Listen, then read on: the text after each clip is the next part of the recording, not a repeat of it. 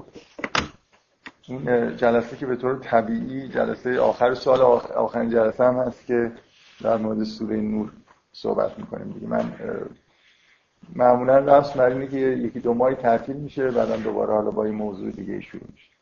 همین جلسه هم میشه آخرش خورده بحث بکنیم در مورد اینکه مثلا موضوع جلسات بعد چی باشه. یا می‌تونه این بحث توی با ایمیل ادامه پیدا بکنه. حالا من آخرش خود صحبت می‌کنم. شاید بد نباشه که. من معمولا سعی می‌کنم یه جوری بین علاقه خودم با علاقه شما یه چیزی داشته باشم دیگه به اصطلاح میانگینی سعی کنم بگیم معمولا وزن سلام وزن علاقه خودم بیشتر بودی که خب بذارید من این جلسه چیزهایی که می‌خوام بگم روی بحثای خیلی کلی و به اصطلاح چیز میگن جنبندی دیگه. جلسه آخر جنبندی بکنم یکی می‌خوام در مورد یه چیزایی صحبت بکنم که واقعا مد نظرم بود که جزء مسائلی باشن که توی این به این سوره مربوطن. مثلا در موردشون یه جلسه صحبت بکنم که صحبت نکردم. مثلا از جلسه اول اگه از من می‌پرسید فکر می‌کردم که یه جلسه در مورد کلا موضوع شن نزول آیات قرار صحبت بکنم ولی صحبت نکردم. حالا علتش چیه؟ واقعا همین جلسه می‌تونست اختصاص پیدا بکنه به اینکه یه همچین بحثی بکنیم. ولی خیلی ضروری شاید نمی‌بینم دیگه یعنی احساس نمی‌کنم که شما خیلی مشکلی داشته باشه که بشه اینجوری حل کرد. مثلا یه جلسه در مورد بردهداری صحبت کردم چون فکر می‌کنم که یه عده ممکنه یه سوالایی در این مورد تو ذهنشون باشه. ولی شأن نزول الان الان می‌خوام یه چند کلمه صحبت کنم ولی خیلی طولش نمیدم من قبلا هم یه مختصری صحبت کردم. فکر می‌کنم اولا خب واضحه که دلیل اینکه این سوره با مسئله شعن نزول به نوعی مربوطه اینه که شاید یکی از واضح ترین چیزهایی که توی قرآن هست که شعن نزول داره توی این سوره هست این ماجرای افک هیچ شکی وجود نداره که داره به این ماجرای خاصی در زمان پیغمبر اشاره می‌کنه. مثلا یه جاهایی توی قرآن در مورد جنگ هایی که اتفاق افتاده به وضوح اشاره می‌کنه و حتی به ریز وقایعی که اتفاق افتاده همینطور خب اشاراتی هم به داستانهای تاریخی داره. اولا یه سوال به نظر من یه مقداری همچین خیلی سطح پایین اینه که چرا مثلا وقایع اطراف تاریخی اطراف پیغمبر مثلا تو قرآن ظاهر میشه؟ بعضی ممکن این به نظرشون یه مشکلی برسه در حالی که و بعد همین آدما به نظرشون مشکلی نمی‌رسه که داستان بنی اسرائیل توی قرآن. این من اصلا نمی‌فهمم مشکل چجوری, چجوری ممکنه یه نفر اگه قراره که به هیچ واقعه خاصی اشاره نشه خب نباید به وقایع مثلا زمان حضرت موسی هم پس اشاره بشه. اگه قراری که به تاریخ اشاره بکنیم خب خود ظهور پیغمبر یه واقع بسیار مهم تاریخیه. بنابراین عکس عملایی که اطرافش هم هست قطعا مهمه و میشه به طور خیلی معنیداری توی قرآن بهشون اشاره حالا بغیر از این مشکلی که اصلا میگم آدم فکر می‌کنم این اشکال اگه تو ذهن یه نفر باشه خیلی در واقع اشکال منطقی نیست که احتمالا ناشی از یه سری احساسات خاصی در مورد یه مجموعه آیات خاصی که مثلا یه جاهایی چرا به یه همچین مسائلی اشاره شده؟ مثلا فرض کن به ماجرای زینب چرا اشاره شده تو قرآن؟ بعد این تعمین پیدا می‌کنه به اینکه اصلا چرا آیا شأن نزول دارن و این حرف. این یه دلیل. یه دلیل دیگه هم واقعا به نظر من هست. اینه اینه که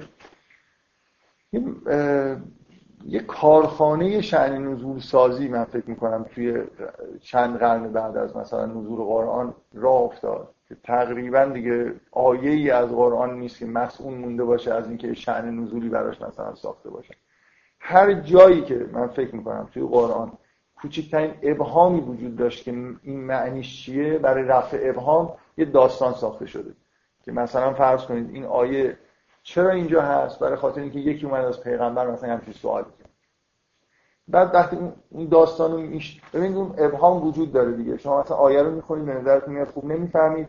از اون شأن نزولی که می‌خونید دقیقا چون ساخته شده برای اینکه ابهام رفع بکنه به نظرتون میاد که مثلا منطقی اینجا حتما یه همچین اتفاقی افتاده که این آیه اینجوری نازل شده. این یکی از گمراه کننده ترین چیزهاییه که اطراف قرآن به نظر من وجود داره. یعنی دقیقا اون جاهایی که ابهام وجود یعنی راحت نیست فهمیدنش خب طبعا من احساسم اینه که داره به این موضوع خیلی جالبی اشاره میشه که خیلی احتیاج فکر کردن داره که آدم بفهمه. مثلا چرا این آیه وسط مجموع آیاتی اومده که خیلی به نظر میاد به این مربوط نیست؟ هر جایی که یه احساسی وجود داره که یه مثلا گپی وجود داره یه جهشی اتفاق افتاده از یه آیه به آیه دیگه به نظر من همون جایی که آدم باید خیلی سعی کنه فکر بکنه و ارتباط واقعی بین این مفاهیمی که از نظر ما ممکنه به هم دیگه رفت ندارن رو بفهمیم. من یه جلسه اینجا هم این بحث رو کردم که اصلا مهمترین چیز اینه که شما این پراکندگی رو در واقع بتونید جمع بکنید. و اینجوریه که در واقع به یه چیز خیلی به یه فهم خیلی سطح بالایی از یه سوره مثلا می‌رسید.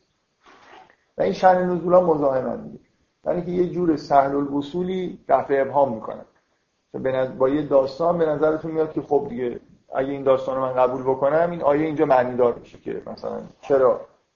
وسط اون آیات که همچین آیه ای من کلا من احساسم در مورد شأن نزول اینه که خب خیلی خیلی با احتیاط باید برخورد کرد. تقریبا می‌تونم بگم که جایی از قرآن نیست که اگه شما داستانش رو نشنیده باشید حتی اگه داستان واقعی باشه مثل ماجرای افک مانع از این باشه که شما مفهوم اون آیات قرآن رو بفهمید. دقت می‌کنید؟ یعنی مثلا فرض کنید یه نفر اصلا نمی‌دونه که چه اتفاقی افتاده که این آیات اف نازل شدن. اون اتفاق تاریخیش رو نمی‌دونه. ولی شما این آیات رو بدون اون اطلاعات تاریخی بخونید کاملا به وضوح متوجه میشید که مسئله که پیش اومده اینه که خب یه تهمتی به یه زنی زده شده که پاک دامنه. به طور قطع می‌فهمید که یکی از همسرهای پیغمبره. و اصلا کلا من در مورد این آیات صحبت کردم چقدر به یه روایت های تاریخی اشاره کردم. دو تا روایت معروف تاریخی در مورد وجود داره که یکیشون در واقع یه تعدادیشون که در اکثریت هستن ماجرای افک و مربوط به آیشه می‌دونن. یه در مربوط به یکی دیگه از زنهای پیغمبر که خب تقریبا اکثریت قریب به اتفاق همون ماجرای و مربوط به آیشه می‌دونن ولی اصلا چه, چه فرقی می‌کنه؟ تو تمام حرفایی که من زدم فکر می‌کنم که علستوی است که شما که بدونید مربوط به کدوم یکی است. کدوم فرد خاصه فرقی نمی‌کنه که شما چه قضاوتی داشته باشید که چه کسی این اون آدمی که بهش اشاره میشه که رهبری کرده این ماجرای افکو چه کسی بوده. تعدادشون چند تا بوده. یه چیزی توی قرآن هست. من قبلا هم باز به این موضوع یه جای دیگه اشاره کردم. به طور خیلی عجیبی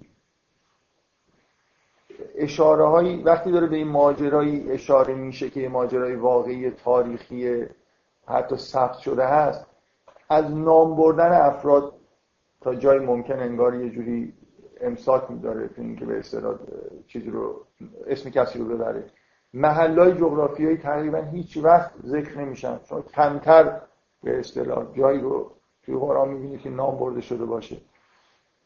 در حالی که شاید همه بدونن که ماجرا در مورد کدوم شهر و کدوم آدم ولی واقعا وقتی لزومی نداره که شما حواستون پرت این بشه که اون آدم کی بوده اون محل ارزش اینو نداره که نام برده بشه اسمش برده نمیشه. مثلا ماجرای خز شما اسمی از خز توی قرآن نمی‌بینید و من یه بار در مورد این داستان صحبت کردم سعی کردم این مناسبتش رو بگم چقدر بهتره که اسم برده نشده. فقط مثل اینکه با یه لقب بهش اشاره شده.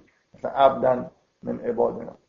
بنده ای از بندگان این برای خیلی نکته مهمیه که در واقع یه جوری خود قرآن به نظر میاد اون چیزی رو که دوست داره به اصطلاح شما روش تمرکز بکنید و میگه.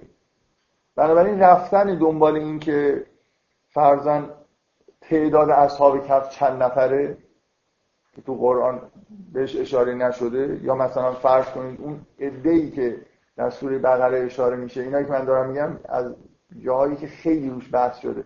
اون شهری که مثلا اون عده ازش اومدن بیرون و بعدن خداوند اینا رو میران رو دوباره زنده کرد انتاکیه بوده یا مثلا یه شهر دیگه واقعا چه اهمیتی داره؟ ما می‌خوایم تاریخ جغرافی بخونیم مثلا. و, و واقعا من تعجب می‌کنم که اون آدمایی که اینجور تحقیقات رو می‌کنن چرا به فکرشون نمی‌رسه که اگه مهم بود که این انتاکی هست؟ یعنی خب یک کلمه اضافه کردن تو قرآن که خیلی دردسر نداشت که مینوشت مثلا مردم انتاکی اومدن. وقتی می‌نویسه مردم یه شهری اومدن تقریبا همونقدر واژه داره مصرف میشه که بگه مردم انتاکی اومدن دیگه. بنابراین مثل اینه که وقتی که اشاره به جزئیات نمیشه یه جوری در واقع داستان کلیتر به نظر می‌رسه. مثل اینکه این برای هر آدمای هر شهری ممکنه پیش بیاد. اینجوری نیست که اگه اسم انتاکیه برده بشه مثل اینه که شما بگید که خب مربوط به ما که نیست مربوط مردم انتاکی است. اونا شاید مثلا سوابق تاریخی دارن یه همچین ماجرایی رو تجربه کردن. بنابراین من, من احساس کلی اینه که اصلا شأن نزولا خیلی مهم نیست. واقعا حالا کمتر می‌تونم واقعا رسما اعلام می‌کنم هیچ جای قرآن رو سراغ ندارم که اگه شما داستان پشتشون نفهمید به فرض اینکه داستانی وجود داشته باشه اشکالی ایجاد بشه توی فهمیدن اون آیات.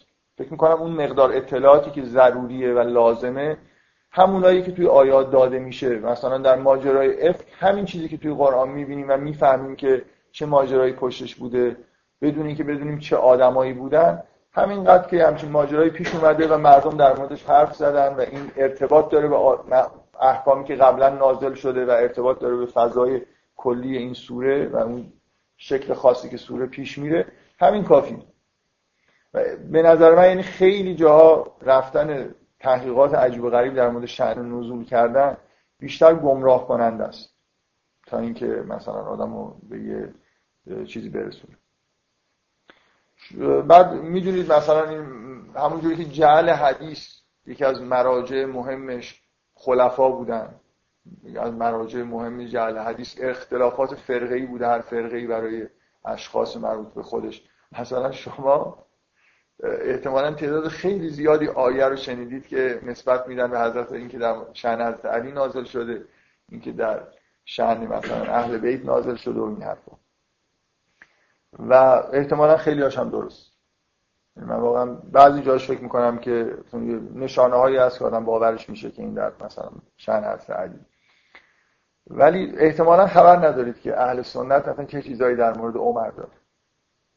که یه جورایی شاید غلیظتر از این چیزاییه که شما در مورد حضرت علی شنیدید. مثلا دو مورد هست که اونا معتقدن که یه آیه قرآن رو اول به زبان عمر جاری شده. وحشتناک این اعتقاد یعنی مثلا توی یه ماجرای عمر یه جمله گفته بعدا فرداش مثلا همون شبش همون وحی شده به پیغمبر. این دیگه خب ببینید شأن عمر به یه جایی می‌رسه که مثلا دیگه تقریبا داره دخالت می‌کنه توی نازل شدن قرآن. و خیلی چیزهای دیگه یعنی اختلاف های فرق وقتی اختلاف ایجاد میشه هر کسی می‌خواد اون به اصطلاح تو فرقه خودش حالت قلوب آمیز پیدا می‌کنه دیگه. مطمئنا ما دیگه اینکه جز بدیهیات شما هر چقدرم اهل قلوب در مورد اهل بیت باشید حتما آدمایی هستن که دیگه اونا رو به اصطلاح اهل قلوب می‌دونید. می‌دونید منظورم چیه؟ میگه مثلا فرض کنید شما دیگه معتقد باشید جز کسایی باشید که یه جورایی پنهانی معتقدن که از علی از پیغمبرم بالاتر. خب؟ ولی دیگه حتما اگه همچین اعتقادی هم کسی داشته باشه دیگه اونایی رو که میگن حضرت علی خداست رو اهل قلوب می‌دونن. این دیگه چون آخرش رو یه نفر گفته شما هر اعتقادی داشته باشید بالاترش رو به هر حال گفتن. و اینا چیز دیگه به این این جزء مراجعیه که خیلی خیلی زیاد شأن نزول ساخته شده. چجوری ساخته شده؟ ببینید یه چیز چیزایی که من دارم میگم یه خورده به اصطلاح ذهنتون رو باعث نشه که یه چیز دیگه فکر بکنید مثلا یه روایت های از از ائمه که میگن که مثلا فرض کنید و شمس و زها و القمر ازا تلاها شمس پیغمبر قمر مثلا هست علی. ببینید اینو اشتباه نگیرید با شعن نزول اینجور روایت ها رو که همچین حرفایی می‌زنن. خب مثلا شمس پیغمبره و حضرت خب خیلی تعبیر قشنگیه دیگه. مثل اینکه منبع نور پیغمبره حضرت علی هم مثلا بازتاب دهنده همون نور پیامبر. یه جوری شأن پیامبر مثلا با خورشید مقایسه شده. اینکه این حقایق تمثیلی در جهان وجود دارن.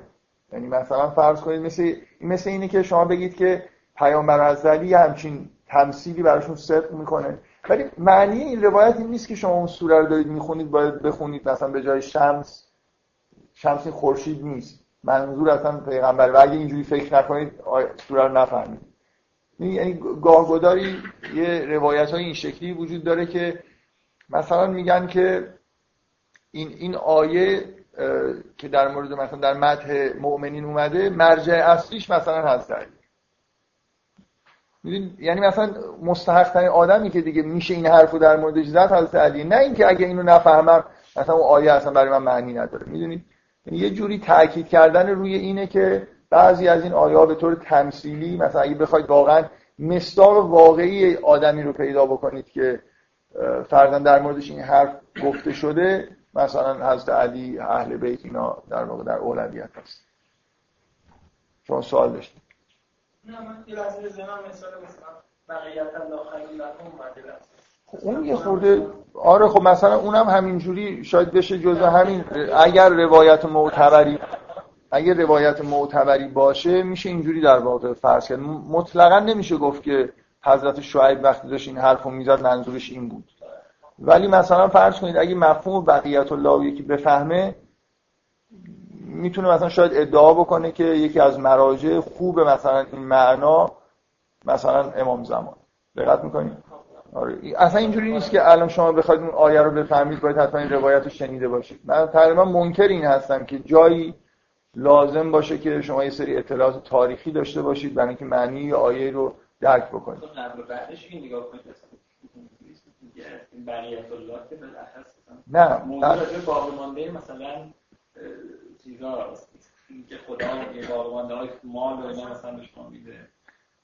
که خیلی عجیبه این موضوع. یعنی من اگه نشنیده بودم که مثلا این راجع به زمان شاید هیچ وقت تو طول زندگی نه نه نه. اصلا ببین اگه اینجوری کسی بگه که این آیه راجع به امام زمانی که قطعا حرف نادرستی فقط تنها تعبیری که ممکنه من میگم اگر این روایت روایت معتبری مثلا باشه اینه که بقیت الله یه مفهوم کلیه که حالا مثلا یکی از مصادیقش یکی از مصادیقش اینه که مثلا باقی مانده در مال و این حرف که اونجا از اشاره در به اون مستاقش اشاره می‌کنه.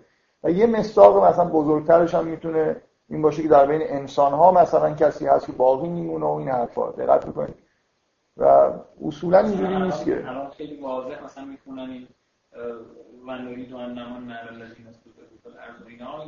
این که مثلا قشنگ وسط چیزونه.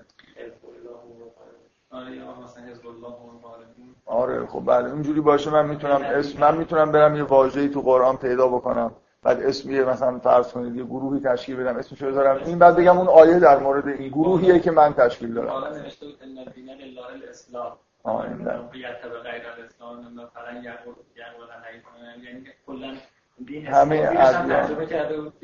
بود که همه اسلام هست و اگر چیز خب حالا اون خیلی شأن نزول قائل شدن نیست. برای ببینید من نمی‌خوام بگم واقعا ممکنه چون چون مطمئنا مجموعه ای از آیات هست که داره به واقعیت های تاریخی خاصی در زمان پیغمبر اشاره می‌کنه.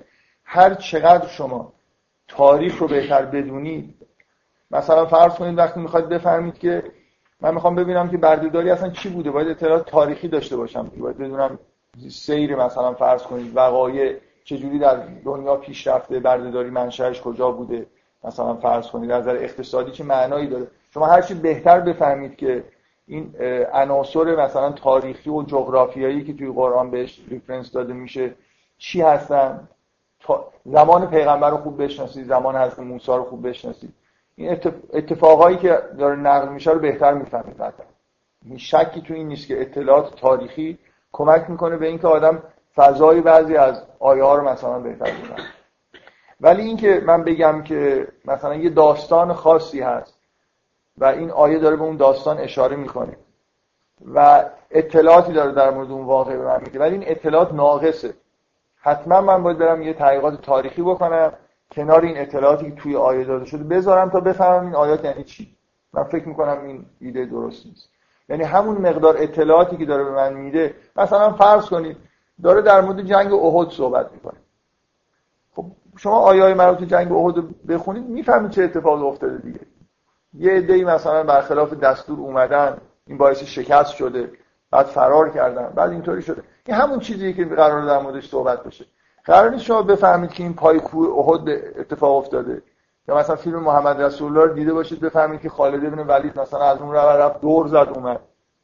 اینکه کی این کارو کرد چجوری این کارو انجام داد چند نفر کشته شدن. بعدا اینا که فرار کردن بالای کدوم تپه رفتن. دیالوگی که بین مثلا خالد ابن ولید با یه نفر رد و بدل شد چی بوده؟ اگه اینا لازم بود اونجا گفته می‌شد. من فکر می‌کنم یه حالت چیزی وجود داره. یعنی اون چیزی که گفته شده همونیه که می‌خواد گفته بشه و لازمه و با فضای اون سوره به قبل و بعدش ربط داره. و اون چیزایی که حذف شده ضرورتی نداشته که به بیان. این این موضوع غیر از اینه که شما بگید که فهمیدن تاریخ کمک می‌کنه به آدم. ببینید مثلا یه آدمی اصلا ندونه که فکر کنه که جنگ در زمان پیغمبر مثلا با موشک انجام می‌شده. مثلا بعد یا مثلا با یه چیزای عجیب در چند قرن دیگه بگذره اصلا جنگا یه فرم مثلا اطلاعاتی پیدا کنن. بعد طرف اصلا هیچ هم ندونه تمام عمرش مثلا پای کامپیوتر زندگی کرده از بچگی فکر کنم همچین آدمایی در آینده به وجود میاد بعد یه دفعه قرآن رو می‌خونه مثلا یه آیه در مورد جنگیه بعد فکر می‌کنه که خب اینجا یعنی چی که اینا مثلا پست چیه اینا ترک کردن. خب مثلا یعنی مثلا از سرورشون مثلا فرض کن چی اگه یه نفر هیچی ندونه که دنیا چه شکلیه تاریخ چه جوری بوده خب هیچی نمی‌فهمه. این این رفت به شأن نزول نداره. می‌فهمید منظورم چی اون چیزی که ضرورت داره برای اینکه ما مثلا فرض کنید اشاره های خاص قرآن به بقای تاریخ رو بفهمیم فهمیدن حال و هوایی که تو اون زمان وجود داشته تو اون تاریخ و جغرافیا وجود داشته. اگه که معمولا ما اتفاقا همین رو خوب درک نمی‌کنیم. شاید یکی از دلایلش هم اینه که میریم دنبال همون جزئیاتی که نباید بریم. و برای به نظر من هر چقدر که مهمه که شما تاریخ تاریخ رو بشناسید جغرافیا رو بشناسید به اطلاعات خوبی داشته باشید که فضایی که اون اتفاقات چه چیزایی که داره اشاره میشه در زمان پیغمبر چه در زمان پیغمبرای قبل از پیغمبر ما. یعنی مثلا از موسی. ببینید مثلا کسی ندونه که واقعا ببینید ما یه, یه مقداری اطلاعاتی که از داستان موسی بهمون منتقل میشه برای اینکه می‌دونیم فرعون زمان فرعون حدودا چه جوری بوده. چیزهایی از دوران فرعون باقی مونده. همه ما یه جوری با مصر دوران فرعون یا آشنا می‌دونیم چه مثلا امپراتوری عظیمی بوده. و مثلا فرض کنید وقتی که اونا به قوم بنی اسرائیل که همراه موسی دارن میرن واژه لشرزمتون میگن. اصلا اینا قلیلون اینا یه مثل اینکه به نظر اونا اینا یه موچه هایی هستن.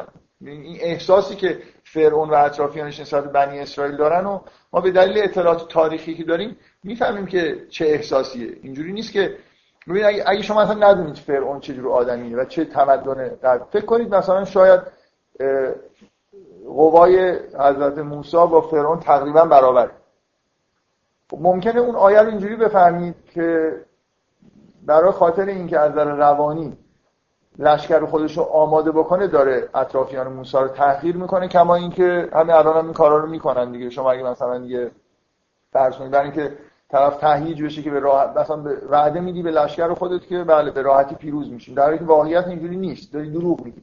ما چجوری می‌فهمیم که وقتی فرعون این حرفو می‌زنه در مورد از موسی داره از روانی مثلا قوم خودش و لشکر خودش رو تهییج می‌کنه؟ یا نه واقعا داره احساس خودش رو بیان می‌کنه؟ ما می‌دونیم که داره احساس خودش رو بیان می‌کنه. برای که می‌دونیم فرعون و مثلا لشکرش در مقابل موسی چقدر بزرگتر و مثلا با ساز و برگ بیشتری هستن. هرچند که اگر هیچی ندونیم هم به نظر من اگه دقیق بخونیم می‌فهمیم که محتوا چیه. ولی به هر حال ببینید هر چقدر ما تاریخ جغرافیا بیشتر بلد باشیم فضاهای تاریخی رو بشناسیم. نه اطلاعات ریز داشته باشیم در مورد اون شهر مثلا انتاکیه بوده یا نبوده. فضای تاریخی رو درک بکنیم مطمئنا روی فهمیدن یه مثلا فرض کنید داستان ها حتی احکام می‌تونه موثر باشه. من فکر می‌کنم تو همین سوره نور یه جاهایی مثلا در مورد بردهداری خب یه اطلاعات تاریخی من بهتون میدم. فکر می‌کنم کمک می‌کنه به اینکه محتوای اینکه چرا بردهداری مثلا تحریم نشده رو بهتر درک کنیم بنابراین تاریخ جغرافی به درد می‌خوره برای فهمیدن قرآن. ولی این چیزایی که ما بهش میگیم شعن نزول ضروری نیستن به نظر من. در این حالی که می‌تونن کمک بکنن. برای خاطر اینکه می‌تونن اطلاعات تاریخی خوبی بهتون بدن و یه جوری به اصطلاح مسائلی که تو ذهنتون هست رو منسجم بکنن. منتها من واقعا اعتقادم اینه اونقدر شأن های ساختگی وجود داره که گمراه کننده هستن. که یه جوری آدم من شخصا ترجیح میدم یه نفر از من بپرسه که اصلا من برم دنبال شأن نزول یا نرم بهش بگم که اصلا نرو. همینجوری سعی کن به همین اطلاعاتی که اینجا هست اکتفا بکنی. شاید بد نبود من مثلا یه کتاب از اسباب و نزولی چیزی می آوردم اینجا و یه مجموعه ای براتون شن نزول میخوندم. متوجه بشید من دقیقا دارم چی میگم. اگه برید دنبالش می‌فهمید که در چه حدی مثلا داستانهای ساختگی وجود داره که چقدر می‌تونه ماجرا رو برعکس بکنه؟ یعنی واقعا اطلاعاتی که داره میده به شما غلطه و درست برعکس اون چیزی که شاید توی آیه منظورش هست. خب بگذاریم. من اعتقادم در مورد شهر نزول یه بار خیلی مختصر گفته بودم و سعی کردم که یه مقدار بیشتر در موردش بحث بکنم بفرم یه جمله که تقریبا به ازای همه متشابهات قرآن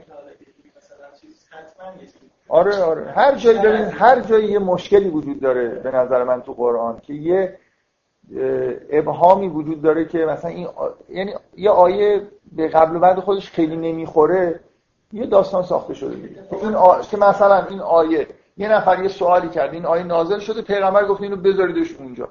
مثلا این آیه مثل اینکه دارن میگن که این آیه خیلی ربطی به قبل و بعد خودش نداره.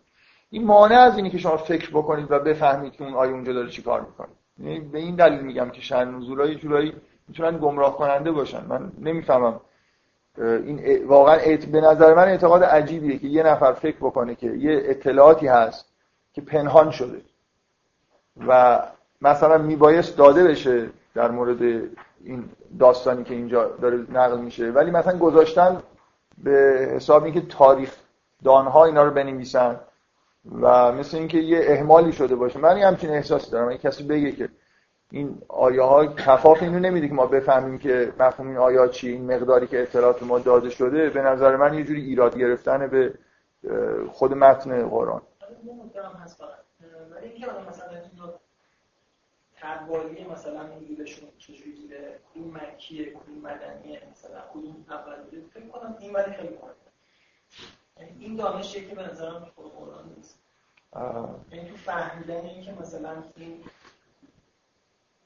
بود که اینجا نازل شده به خاطر این بوده که اوایل مثلا فرض کنم یا مثلا این توی دوران بوده که رفتن مثلا مدینه اواخر این به نظرم این اینکه چقدر مهمه که ما سیر نزول آیه های قرآن رو بفهمیم به نظر من خب می‌تونه کمک بکنه. ولی من شخصا فکر می‌کنم که سوره ها واحد های اصلی هستن. یعنی بعد از اینکه ممکنه بعضی از توی یه سوره قطعه ها با فاصله های زمانی نازل شده باشن که همینطوری هم هست. مثلا سوره های بزرگ انواع مثلا در زمان های مختلف. اصلا وقتی حرف از زمان مثلا فرض کنید ترتیب نزول سوره ها رو مشخص می‌کنه معنی نداره برای اینکه سوره ها که یه جا نازل نشده. من بگم این اولی بود این دومی بود. پنج تا آیه از اولی سوره نازل شده بعد آیه های دیگه از سوره دیگه نازل شده بعد همینطور در واقع توالی پیدا کرده. من باز جوابم جوابم به این سوالم همینه که می‌تونه کمک بکنه ولی ضروری نیست. ممکنه شما اگر بدونید که مثلا فرض کنید این آیه مربوط به چه ساریه یه راهنمایی باشه به شما که چه مثلا از احتمالات مختلفی که می‌دید که آیه چه معنی داره یکی دو تاشو حذف کنید ولی اینجوری نیست که از توی خود با تمرکز توی خود اون سوره نتونید بفهمید محتوای آیه متوجه چی میگم؟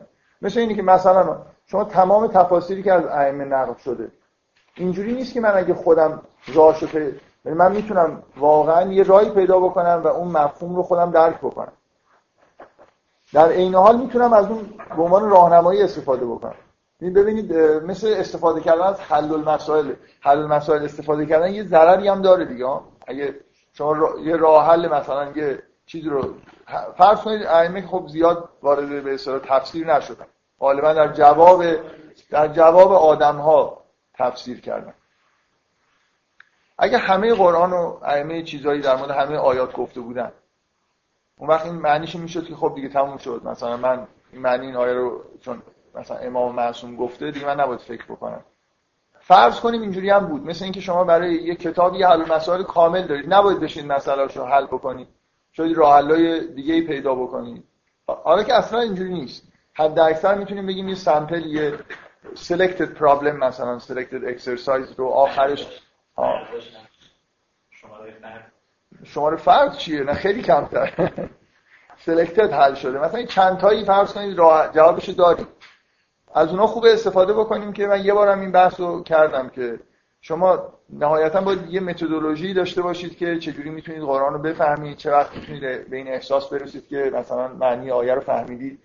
و وقتی روش خودتون رو به کار می‌برید خوبه که همیشه مقایسه بکنید ببینید اون اونایی اونایی که حل شده هست و نزدیک شدید به اون چیزی که ائمه گفتن یا نه. مثل راهنما ازشون استفاده بکنید. نه اینکه مثلا کلا اون فرایند فکری که این دقیقا من دفعه قبلم که این بحث شد مثال زدم. مثل اینه که ائمه چیزایی در مورد طبیعت هم گفتن.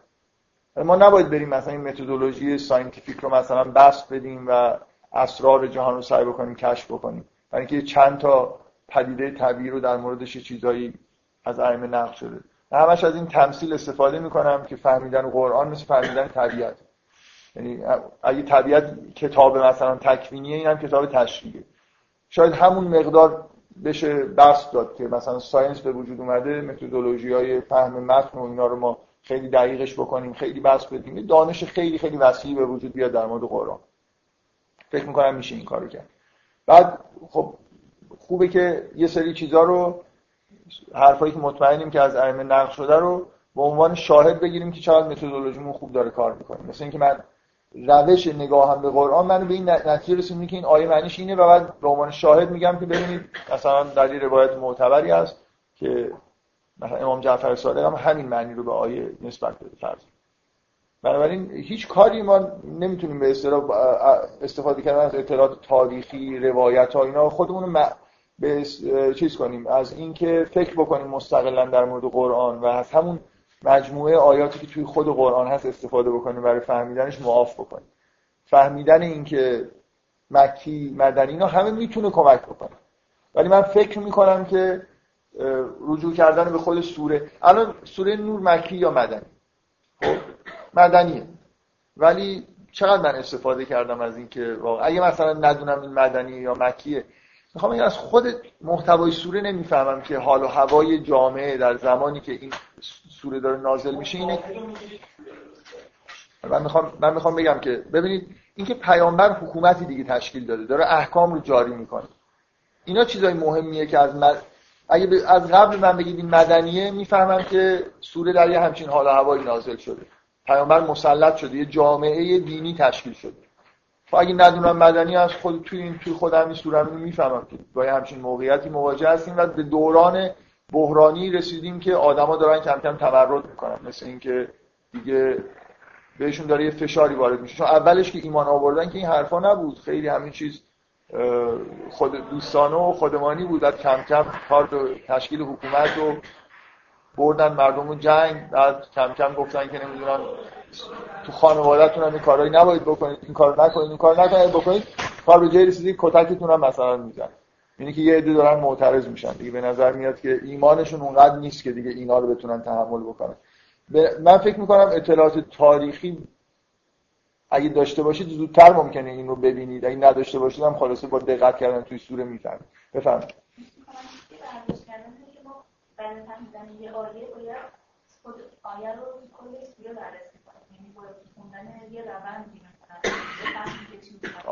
این معنیش نیست که از آیه هیچی نمی‌فهمیم ولی خیلی آیه ها وقتی ابهام دارن به شدت وابسته میشن به اینکه توی چه سوره ای قرار دارن قبل و بعدش این ترتیب آیات چجوریه؟ اینا توی سوره؟ بله، سوره واحد قطعا توسط پیغمبر تعیین شده دیگه. یعنی فکر می‌کنم اختلافی در این موضوع باشه. ببینید یه اختلافی بین مفسرین هست که سوره ها رو به این ترتیب پیامبر چیده از حمد شروع کرده بعد بقره تا انتها. یه عده معتقدن که این طبق وحی منظم شده یه عده معتقدن که نه. اینو بعدا مسلمان ها که قرآن رو جمع کردن به سلیقه خودشون اینجوری چیدن. ولی هیچ اختلافی فکر نمی کنم وجود داشته باشه روی اینکه آیه هایی که توی سوره ها اومده دقیقا به ترتیبی که پیغمبر گفته چیده شد. و همه کسایی که حافظ قرآن بودن همینجوری حفظ می‌کردن. پیغمبر هر مجموعه آیه‌ای که نازل می‌شد نمی‌گفت اینو مال فلان سوره است. می‌گفت اینو بذارید بعد از اون آیه‌ای که مثلا اینجا هست. دقیقا جاشو مشخص می‌کرد. همه روایت ها همه چیز تاریخی همینو میگه. نام سوره اختلاف هست که سوره رو مسلمان ها همینجوری مثلا تعیین کردن یا پیامبر مثلا از پیامبر میشنیدن اسم سوره فکر می‌کنم از نظر تاریخی قطعیه که پیامبر به بعضی از سورا با نام اشاره کرد. ولی باز حالا این دلیل نمیشه که مطمئنا بگیم که پیامبر اسم سوره رو انتخاب می‌کرد. باز اینجا جایی که اختلاف نظر ولی در مورد اینکه یه سوره دقیقا از اول تا آخرش با وحی ترتیبش مشخص شده واقعا هیچ اختلاف نیست. هیچ کس نمیگه که توی نسخه مثلا بعضیا که میگن نسخه های قرآن اختلاف قرائت هیچ وقت کسی ادعا نکرده. از حتی مستشرقینی که بعضیاشون به دلایلی خیلی میل دارن که به اسناد قرآن زیر سوال ببرن هیچ وقت نگفتن که اختلافی در مورد جا, جا و ترتیب آیات وجود داشته بین مسلمان. دو تا روایت وجود داشته اینجا باشه یا جای دیگه باشه. حد اکثر اختلاف هایی که وجود داشته در حد مثلا واژه هاست. و یکی دو مورد هم حالا یه داستانهایی هست که مثلا فرض کنید یه آیه مثلا بعضیا میگن که بوده یا نبوده یا مثلا فرض کنید یه معروف ترینش هم که ابلهانه ترینش این که خوارج می‌گفتن که سوره یوسف تو قرآن نبوده. در اینکه به یه ماجراهای اشاره می‌کنه داستان مثلا همش داستانه. رو واقعا روحیه خوارج فکر می‌کنم کاملا واضحه. چرا؟ در شعن مثلا قرآن نیست که همچین داستانی. اولا همش داستانه. حالا اگه یه قسمتی یه سوره داستان باشه میشه یه کاریش کرد. ولی یه سوره تقریبا اول تا آخر باید داستان شروع میشه و تموم میشه. بعدم چه داستانی؟ مثلا داستان آموزنده ای نیست یا خب بگذاریم. حالا به هر حال این در مورد شأن نزول من بیشتر نمی‌خوام بحث کنم. اینکه یه میل داشتم یه جلسه صحبت بکنم این بود که واقعا یه وقتی بذارم یه ده 15 تا شن نزول اساسی که تو این کتاب های اسباب نزول هست رو پیدا بکنم که مناسب باشه که اون احساسم رو دقیقا به شما منتقل بکنم که چرا این حرفا رو می‌زنم. چقدر می‌تونه گمراه کننده باشه گاهی شن نزولی که ساختگی. درست مثلا برعکس اون نتیجه که باید شما بهش برسید مثلا بهتون اطلاعات میده بذارید قبل از اینکه تموم بکنم یه بار دیگه به این موضوع اشاره بکنم که همین ماجر همه همه حرفایی که من دارم می‌زنم همون چیزیه که توی داستان اصحاب کهف تو خود قرآن مطرح شده. که بعضی این داستان تموم میشه با حالت تمسخر توی قرآن اومده که حالا اینا میشینن میگن اینا نمی‌دونم پنج نفر بودن با سگشون شش نفر. و یه عده میگن اینا شش نفر بودن با سگشون هفت نفر. بعد میگه که رجمن بالغیب. اینا یه چیریه که مثلا به سنگیه که به تاریکی میندازن. و باز خواهند گفت اینا نه هفت نفر بودن با سگشون هشت آره خیلی نکته خیلی جالب اینه که در بعضی از تفاسیر اینو رفتن روی این به شدت تمرکز کردن که ببینن از این سه چهار تا آیه ای که حالا چی در میاد که اینا خلاصه چند نفر بودن. در حالی که موضوع هم اینه دیگه. چه فرقی می‌کنه این اصحاب که 5 نفر یا 6 نفر واقعا این داستان چه اهمیتی داره؟ اسم شهرشون چی بود؟ اسم خودشون چی بود؟ سگشون مثلا نر بود یا ماده بود؟ یا نمی‌دونم. حالا آره. به هر حال نمی‌دونم. واقعا به نظر من که اون آیه خیلی خیلی آیه جالبی که دقیقا همینو داره میگه که یه داستانی که می‌خونید به این چیزای علکی اینقدر گیر ندید که حالا مثلا اینو بفهمید. خود محتوای اگه قرار اگه مهم بود که اینا 5 نفر یا 6 نفر باشن مگه توی قرآن بارها هست که به یه اعداد ارقامی اشاره شده؟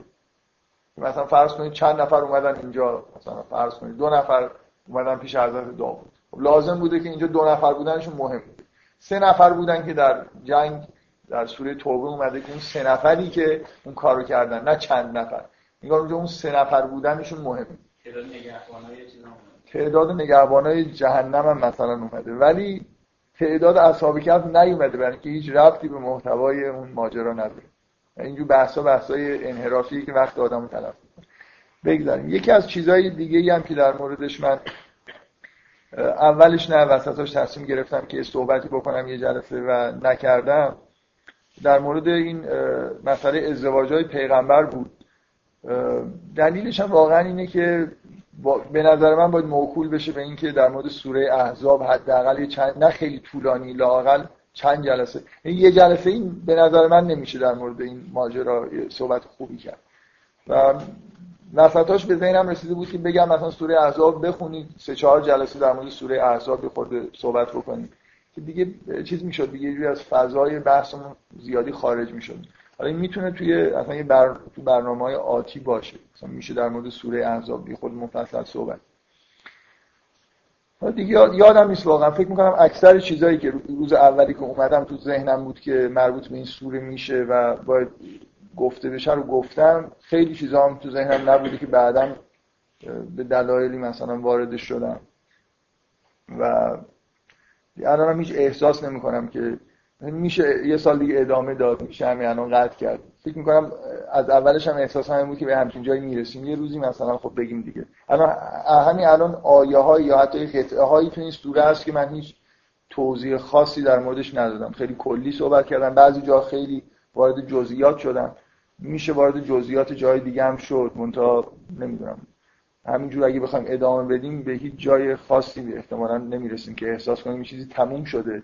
بنابراین فکر می‌کنم احساس شخصی خودم اینه که به یه جایی رسیدیم که سال داره تموم میشه و جای خوبی برای اینکه بحثا رو تموم بکنیم. به دلایل مثلا زمان خاصی که مثل اینکه وقتمون تموم شده ددلاین بذاریم هر چقدر گفتیم بگیم دیگه فکر می‌کنم داستان آدم و حوا رو که تموم کردم یه تذکری دادم. فکر می‌کنم هر بحثی رو که تموم بکنم باید این تذکر رو بدم. که وقتی شما در مورد یه سوره یا یه مجموعه آیات توی قرآن بحث می‌کنید دارید به اون چیزهایی اشاره می‌کنید. در مورد هر چیزی که دارید بحث می‌کنید این صادق این حرفی که من می‌زنم. به اون بخشی از اطلاعات و مفاهیم دارید اشاره می‌کنید که به اصطلاح بین الاذهانی میشه در موردشون راحت حرف زد. و فهمیدن یه سوره یا آیه فهمیدن این چیزا نیست. یعنی من همیشه تاکیدم روی اینه که یه مقدار خیلی خیلی زیادی قرآن تاثیرهای عاطفی می‌ذاره. من نمی‌تونم در مورد تاثیرات عاطفی قرآن بیام بحث بکنم. می‌دونید مثل اینکه در مورد شما در مورد جنبه های هنری مثلا فرض کنید اثر هنری خیلی نمیشه. من نمی‌تونم احساس خودم رو در مورد یه چیزی دقیقا به شما منتقل بکنم. فکر می‌کنم اگه مثلا فرض کنید بحثایی که الان در مورد سوره نور کردن اصلا یه نفر سوره نور رو بخونه اصلا متوجه نشه که اول و آخرش چه رفتی به هم دیگه دارن. متوجه نشه که سوره در مورد حدودا در مورد چی داره صحبت می‌کنه. احساساتی هم که بهش دست میده خیلی شاید واقعی نباشن. هرچی بیشتر اطلاعات داشته باشید بیشتر همین چیزای بین الاسانی رو بفهمید قلبتون آماده تر میشه برای اینکه یه عواطفی رو هم بگیره. ولی من به شدت می‌خوام اینو تاکید بکنم که این چیزایی که در مورد در همه تفاسیر نه این حرفایی که من می‌زنم. اصولا چیزایی که در تفاسیر می‌خونید آخر ماجرا نیست. مثل اول ماجراست. مثل اینکه یه جوری با یه سوره آشنا شدید. حالا می‌خونید کم کم در اثر تکرار یه جوری روی شما ممکنه تاثیرهای خاصی بذاره واقعا من یه بار حالا به یه مورد خاص اشاره بکنم. اگه از من بپرسید که سوره نور کجاهاش هست که تاثیر عاطفی خیلی شدیدی مثلا روی من می‌ذاره احتمالا به آیه های اشاره می‌کنم که هیچ حرفی ازشون نزدم. یعنی اطلاعات خاصی توش نبوده که بگم. مثلا فرض کنید تو سوره نور حالا به عنوان مثال واقعا بد نیست که یه اشاره خاصم به یکی دو تا آیه بکنم مثلا این آیه روی من خیلی تاثیر می‌ذاره که میگه که این جایی که مؤمنین رو داره مورد اتاب قرار میده که چرا این حرف رو حالا اونا ساخته بودن شما چرا زدید میگه از تلق از تلقونه به السنتکم و تقولون به افواهکم ما لیس لکم به علم و تحسبونه حینا و هو عند الله عظیم. ولولا از سمعتموه قلتم ما یکون لنا ان نتکلم به هذا. سبحانک هذا بهتان عظیم. یه احساسی تو این آیه هست که من نمی‌دونم واقعا اینا اون چیزایی که نمیشه در موردش صحبت کرد. فکر می‌کنم اگه آدم در مورد این صحبت بکنه یه جوری خراب میشن به جای اینکه یه چیز خوبی منتقل بشه. و من خیلی همینجوری مختصر و مفید بخوام بگم اینجا یه حسی در واقع اتاب به این دلیله که انگار حضور خداوند نادیده گرفته شده. یعنی آدمی که مؤمنه هر وقتی یکی داره باش حرف می‌زنه باید مثل اینکه خداوند مثل همیشه هر دیالوگی دو نفر هم اگه باشن نفر سومو ببینه که خداوندم اونجا هست. خدا داره اتاب می‌کنه که این خب این اومدن بهت گفتن. تو چرا نگشی به من بگی؟ که صبحانه که هازا بهتان نزیم می‌دونی مثل اینکه ببین یه, یه چیزی تو این آیه هست. مثل اینکه شما تأثیری که رو آدم می‌ذاره مثل اینکه آدم همیشه وقتی داره حرفا رو میشنوه یه جوری یه دیالوگی درونی هم با خداوند داشته باشه که مثلا اگه حرف خیلی چرند و پرندی کفرآمیزی یه نفر گفت آدم بلافاصله مثلا برگرده بگه این مثلا این ابله نمی‌فهمه خدا چی داره میگه. این آدم غرق نشه توی مکالمات. این این حسی که از حضور خداوند هست و اینکه مثل اینکه فشاری داره این آیه به آدم میاره که هیچ وقت اینو فراموش نکنید در هر جایی که هستی. جای خیلی جای قرآن این احساس وجود داره. این احساس حضور خداوند و اینکه اجباری انگار از طرف خداوند وجود داره که همیشه آدم متوجه این حضور باشه و یه جوری دیالوگی درونی برقرار باشه. منظورش این نیست که چرا اینو به زبان نیاورد. اینکه چرا مثلا وقتی حرف اینقدر بدی رو شنیدید یه جوری بر نگشتید به من یه چیزی بگید در درون خودتون. یه جوری خودتون رو مبرا بکنید. حتی از این چیزی که شنیدید. حتی این حرف از اینه که شنیدنم مثل اینکه احتیاج به عکس العملی داره برای این پاک بشه. من در این موقعیتی قرار گرفتم حرف خیلی بدی یه نفر زد. مثل اینکه نه اینکه بگه توبه بکنید ولی یه چیزی انگار اینجا لازمه گفته بشه. برگردید به من بگید که مثلا صبحانه آزا بختان و نزید. این اتابی هست اینجا در مورد چیزهایی که شنیده میشه چیزهایی که گفته میشه. این از نظر احساسی به نظر من روی آدمی که می‌خونه یه تأثیری می‌ذاره که توی حرف زدناش توی شنیدناش همش یه جوری حالت احتیاطی براش پیش بیاد. همه ما توی زندگیمون با یه لحظه های اینجوری مواجه میشیم که یه حرفی میشنویم حتی نه بزنیم که خب ممکنه بزنیم. اگه خودمون حرف رو بزنیم که احتیاج به این داره که مثلا استغفار بکنیم. ولی حتی حرفی که میشنویم توی موقعیتی قرار می‌گیریم چرندیاتی میشنویم یه جوری انگار باید عکس عملی نشون بدیم تا پاک بشه. همینطوری مثل اینکه گوش خودمون رو در یه جای بدی مثلا کثیف کردیم و باید یه جوری پاکش بکنیم. این احساسی که اینجا وجود داره از حضور خداوند و اون اجباری که وجود داره از طرف خداوند که این حضور نادیده گرفته نشه و نه فقط حضور رو احساس بکنید تعامل داشته باشید با خداوند نگار در موقع حرف زدن این حرف زدن حواس پرت کنترین چیز دنیاست دیگه. آدم وقتی که داره میشنوه و می‌بینه از بگر از دیدن و کلا توی این جریان مثلا یه واقع قرار گرفتن شنید مخصوصا گفتگو کردن خیلی آدمو می‌تونه غافل بکنه و این آیه ها به نظر من از نظر خیلی تاثیر شدیدی می‌ذارن به دلیل اون حالت اتاب آمیزش دو بار آخر هر دو تا آیه واژه عظیم میاد. و هو عند الله عظیم. هازا بختان عظیمی. عظیم واژه نیست که خیلی تو قرآن خرج شده باشه. می‌دونید در مورد این کلا شما توی این ماجرای افک آخر آیه اول میاد لهو عذاب عظیم. آیه یه آیه پایین تر از ما افستم فیه عذاب عظیم. هو عند الله عظیم. هازا بختان عظیم. اتفاق خیلی خیلی بزرگی افتاده و کمتر باور کنید جای تو قرآن هست که با این شدت مثلا در مورد یه چیزی اعتاب نسبت به کل مؤمنین صورت گرفته باشه و اینقدر یه اتفاق مثل بدی افتاده باشه. به دلیل اون ماهیت خاصی که من گفتم که این ماجرا داشته. در واقع این عکس العمل یه عده در مقابل همون محدودیت هایی که داره ایجاد میشه و یه حس تهاجم به پیغمبر در واقع وجود داشته و کسایی که تو این ماجرا شرکت کردن حتی در حد گوش کردن و چیزی نگفتن یه جوری دارن مورد اعتاب قرار می‌گیرن. یا باز بذارید یه قسمت دیگه ای که من هیچ بحث خاصی در موردش نکردم از نظر احساسی به نظر من این آیه ها حالا حداقل برای من ببینید اینا چیزی نیست که اصلا من بخوام در موردش شما ممکنه یه دیگه ای روتون تاثیر بذارین این کاملا اینا شخصیه دیگه. مثلا فرض کنید از نظر عاطفی خیلی این آیه رو من تاثیر می‌ذاره که میگه لا تکرهو فتیاتکم علی البقا این اردتم این اردنا تحسنا لتبتغوا عرض حیات دنیا بدون من احساسم اینه که این یه جوری مثل اینکه این از اون چیزایی که شأن نزول داره ولی داره پنهان میشه. مثل اینکه با... یه اتفاقی افتاده توی مدینه. این کار انجام شده و این آیه انگار داره به یه چیز خاصی اشاره می‌کنه. و اینکه این آیه ها من واقعا دیگه توضیح نمیدم. فکر نمی کنم این چیزا رو راحت بشه توضیح داد و جالب باشه. برای اینکه این انتهای اون آیات قبل از اون آیه نوره به نظر من یه تاثیر عاطفی خیلی. یعنی دیگه به اوج شاید سیاه ترین اتفاقی که تو این سوره داره بهش اشاره میشه از نظر اخلاقی میاد و بعد یه دفعه اون آیه های جالب وسط سوره میاد. مثل زمین سازیه که اون نور انگار توی یه زمینه تاریکی بهتر دیده بشه. برای همین این شما وقتی دفعه اول مثلا این سوره رو دارید می‌خونید نه. ولی دفعه بعد وقتی می‌خونید می‌دونید که رسیدید به اون آیات نور. این پایان این قسمت اول خیلی تاثیر خاصی می‌ذاره. این اینا چیزایی نیست که آدم بخواد صحبت بکنه در موردش. برای خاطر اینکه من فکر می‌کنم مثلا اشتباهی که من یه سری به اصطلاح عواطف شخصی خودم و یه چیزایی به دلایل مثلا خاصی برای من ممکنه یه تأثیری داشته باشه. برای شما ممکنه اون جای دیگه یه تأثیر داشته باشه. وقتی کلیت سوره رو حدودا فهمیدید که در مورد چیه و وقتی می‌خونید براتون حداقل انسجامی پیدا کرد خود به خود تکرار خوندن دقت کردن توی مثلا اجزای سوره براتون یه عواطفی ایجاد می‌کنه که اونا به نظر من مهمتر از همه این حرفاییه که ما زدیم.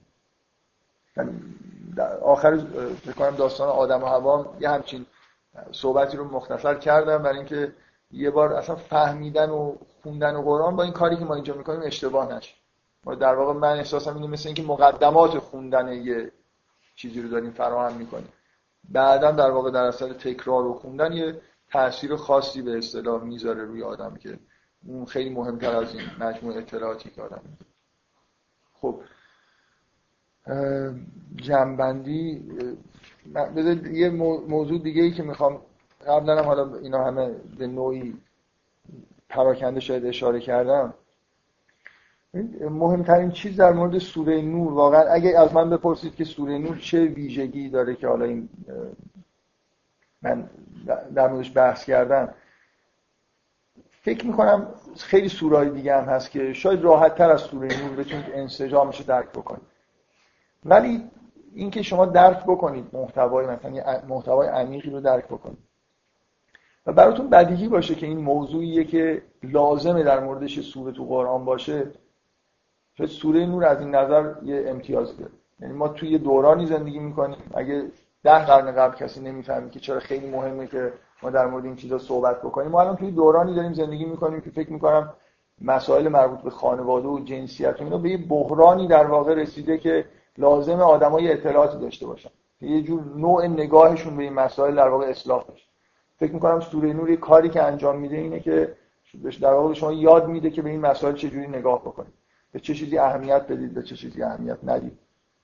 این دیدگاه های انحرافی که از مخصوصا مسیحیت اومده توی دین ما هم وجود داره این که مثلا یه جوری حس شیطانی بودن نسبت به مسائل رابطه زن و مرد وجود داره. خانواده حد اکثر دیگه مثلا مجاز بودنش به دلیل اینکه بچه های متولد بشن و بقای نسل از این حرفایی که زیاد دادن میشنم اینا همه مخالف با اون محتوایی که تو این سوره آدم می‌بینه. فکر می‌کنم که این مهمه. حالا برای اینکه من یه بار دیگه هم فکر می‌کنم مختصرا اشاره کردم.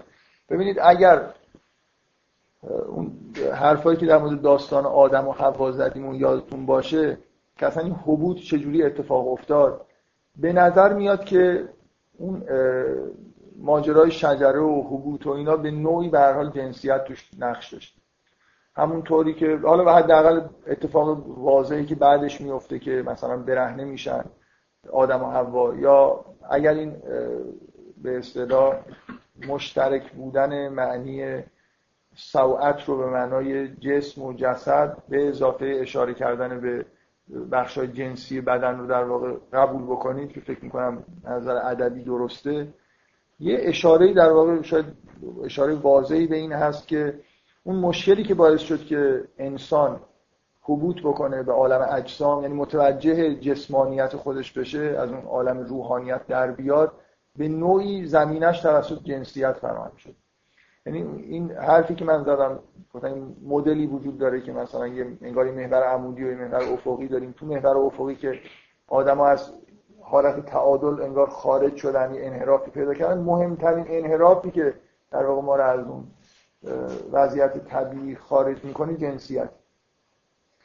و هیچ راهی برای حل این انحراف وجود نداره بغیر از اینکه به همین معنایی که توی این سوره اومده آدما وارد یه رابطه عاشقانه در چارچوب خانواده بشن. و اون معنایی که توی این سوره هست. نه این مجموعه عجیب و غریب ادبیات مثلا عاشقانه که وجود داره. من مرتب اینو تکرار می‌کنم برای خاطر اینکه در این واژه واژه ها واژه‌ای هستن که خب خیلی حرفای دیگه ای هم در موردش زده شده که به هیچ وجه با این چیزی که توی این سوره تصوری که هست نمی‌خونه. اگه اینجوری نگاه کنید حالا این سوره اصلا یه محتوای خیلی اساسی پیدا می‌کنه مثلا اگه قبول بکنید که مهمترین انحراف مثلا تو این انحرافات شرقی و غربی مربوط به جنسیت میشه و راه حلش مثلا رسیدن به یه نورانیت تشکیلی خانواده با این شرایطه و این احکام احکامی هستن که ما رو دارن میرسونن.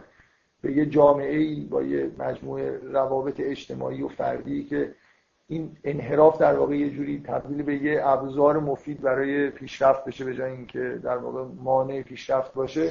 اون وقت سوره خیلی واضحه که محتوای فوق العاده مهم میده. حالا اگه من مثلا فرض کنیم در مورد سوره مؤمنون چند تا سوره بود که فکر می‌کردم که در مورد کدومش صحبت بکنم. سوره مؤمنون بود سوره حج بود سوره نور بود. واقعا سوره, سوره مؤمنین از مؤمنین از یه جهاتی راحتتر بود در موردش حرف زدن. ولی یا سوره مریم مثلا. ولی می‌تونست می‌تونستم به راحتی این احساس رو ایجاد بکنم که خیلی مهم بوده که همچین سوره وجود داشته باشه. اونا خیلی دینی ترن این یه خود دنیایی تره سوره نور. یعنی هر یه آدمی که هیچ اعتقادات دینی هم نداره فکر می‌کنم مثلا بحث کردن در مورد سوره نوری مثل یه متن مثلا ول کنید که این جزء به اصطلاح وحی هست یا نه. یه متنی وجود داره ما داریم سعی می‌کنیم متن رو بفهمیم. و نتیجهش اینه که متن این معنا رو میده و یه همچین تئوری انگار پشتش هست یه همچین عقایدی هست یعنی این احکام به این دلایل اومدن و یه همچین چیزی رو دارن پیش می‌برن مثلا. برای آدمی که اعتقاد دینی ندارن این حتی جالبه.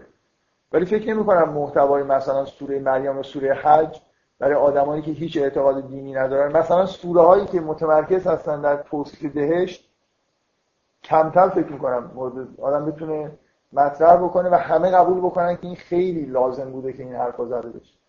اگه اعتقاد جدی یه نفر به آخرت داشته باشه خب احساسش این باشه که همه عمرش رو در واقع در این دنیای دیگه قرار بگذرونه این بی‌نهایت این دوره خیلی کوتاهه.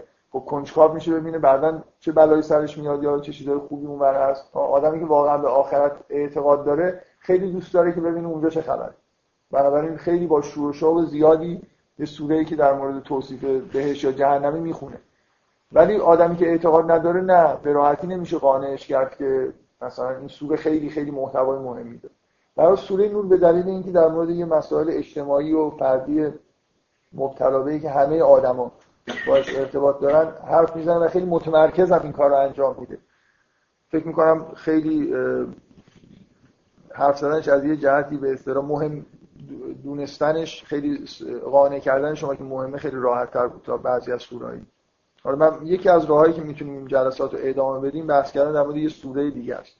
یا حالا من پیشنهادهای دیگه که خودم ممکنه یکی دو تا آخرش پیشنهاد بکنم. شما مگه پیشنهادی دارید همین تو این جلسه بگید یا بعدا ایمیل بزن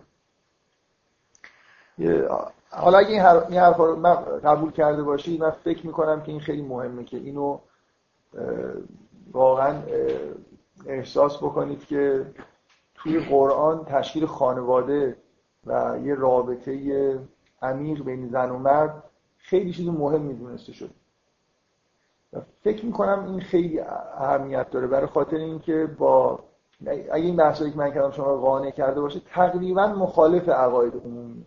یعنی تعلیمات عمومی مذهبی ما خیلی متمرکز روی هم چیزی نیست. اون چیزی که خیلی به نظر من مهمه اینه که اگه آدم در مورد این روابط خانوادگی و تأثیری که روی آدم می‌ذاره تئوری داشته باشه مثل اینکه یه آرمانهایی داشته باشه شانسش برای اینکه یه زندگی خانوادگی خوب داشته باشه بالا میره. می‌دونید منظورم چیه؟ ببینید من این مثال خیلی ساده اینه که الان یه مجموعه کتابایی هست حالا ممکنه از یه جهاتی مفید باشن. کتابایی که در مورد مسائل خانوادگی ترجمه میشن از که زبان خارجی مثلا مردان نمی‌دونم مریخی زنان ونیسی. من معمولا توصیه می‌کنم این کتابا رو واقعا مردم بخونن. نمی‌خوام بگم کلا مضره ولی فضای این کتابا اینجوریه. که کلا چجوری می‌تونیم کنار هم دیگه زندگی بکنیم که دعوامون نشه. واقعا آخرش اینه دیگه یعنی کلی به اصطلاح در عین حالی که این کتابا ممکنه باعث بشن که دعوا نشه قبول دارید یه جوری توقع آدما رو از تشکیل خانواده دارم میارم پایین. یعنی من مثلا فرض کنم آرمانم این میشه که یه خانواده تشکیل بدم که توش دعوا نباشه. همین دیگه اگه به یه جایی رسیدم دیدم خب مثلا یه ماه گذشته هیچ مثلا کاسه بشقابی نشکسته و هیچ مشاجری انجام نشده احساس کنم احساس خوشبختی بکنم. فکر می‌کنم چیزی که تو سوره نور هست اون آیات وسطش آرمانی رو داره مطرح می‌کنه که خیلی خیلی بالاست. یعنی یه جوری من فکر می‌کنم همون جوری که عده خیلی قلیلی مثلا به عرفان دست پیدا می‌کنن. همین به این چیزی که این نوع خانواده ای که اینجا مد نظر هست یه عده خیلی کمی دست پیدا می‌کنن احتیاج انگار به یه آمادگی روحی خاصی داره احتیاج به این داره که دو نفر سالهای سال مثلا انگار یه راهی رو با هم دیگه طی بکنن تا به جایی برسن. شما وقتی یه هدف آرمان خیلی بزرگ داشته باشید این بهترین راه برای اینکه دعواتون نشه. می‌دونید؟ دو نفر با یه آرمانهای خیلی بزرگی وارد زندگی مشترک بشن خیلی احتمال اینکه دیگه لاقل یه حد اقلی رو برای خودشون فراهم بکنن بالا میره. اگه هدفتون این باشه که دعوا نشه مثل درس خوندن برای نمره ده دیگه. واقعا این دعوا نشدن توی خانواده نمره ده گرفتن. حالا یه کسی برای ده بخونه مثلا به نظر من اون کتابا مجموعه اطلاعاتی رو میدن که میشه باش یه چیز نمره حدود ده گرفت. بنابراین احتمال افتادن زیاده دیگه براتون من خیلی خیلی اعتقاد دارم که این, این مسئله چون واقعا فکر می‌کنم که توی قرآن این در واقع جنسیت به عنوان یه عامل مهم توی عدم تعادل انسان ها مطرحه. هم توی داستان آدم و هوا هم اینجا اون آیایی که اشاره به موضوع شرقی و غربی می‌کنن با اون دوتا تمثیلی که بعدش اومده که در اومدن از اون غالب به اصطلاح جنسیت مثل رسیدن به یه حالتی که دیگه جنسیت حل شده باشه برای یه انسان خیلی مهمه توی طی کردن راه تکامل و بنابراین ایده های اینجوری داشتن می‌تونه خودش خیلی مهم باشه توی پیدا کردن به اصطلاح راه. مخصوصا میگم باز اشاره می‌کنم که اصلا قرن بیستم شاید بشه اسمشو گذاشت قرن انحرافات جنسی. حالا تو قرن 21 هم به نظر میاد که همچنان هرچند دیگه همه چیز تجربه شده ولی خب باز فکر می‌کنم یه ایده های سایبرنتیکی وجود داره الان که به هر ممکنه مثلا اینجور سکس اینترنتی و میشه کارهایی فکر می‌کنم باز ادامه داد. حالا یه کارهای عجب و غریبی. این میدان هنوز بازه که همچنان مثلا یه انحراف ولی خب اون مقدار انحراف عجیبی که تو قرن بیستم به وجود اومده فکر می‌کنم دیگه در تاریخ شاید تکرار نشه. یه بار این رسانه های جمعی به وجود بیان نمی‌دونم اولین قرن بیستم اولین باریه که مسائل جنسی توی بوق و کرنا مثلا فرض کنید در موردش صحبت میشه همه چیزش نمایش داده میشه اینا واقعا چیزای تا... اتفاقای تاریخیه و خیلی انحرافیه و به شدت هم در واقع آدما رو از اون مسیر واقعی که باید طی بکنن دور می‌کنه. برای اینکه در واقع و اینکه همه اینا نتیجه همون فرهنگ مرد سالاره که شاید مهمترین انحرافیه که توی تاریخ همینجور به تدریج سال به سال قرن به قرن میاد که داره پیشرفت می‌کنه و حالا با یه سری تظاهرات مثلا حقوق نمی‌دونم زن و این چیزا مثلا یه جوری اون حقیقت در حال پیشرفتش به نظر میاد که داره پوشانده میشه.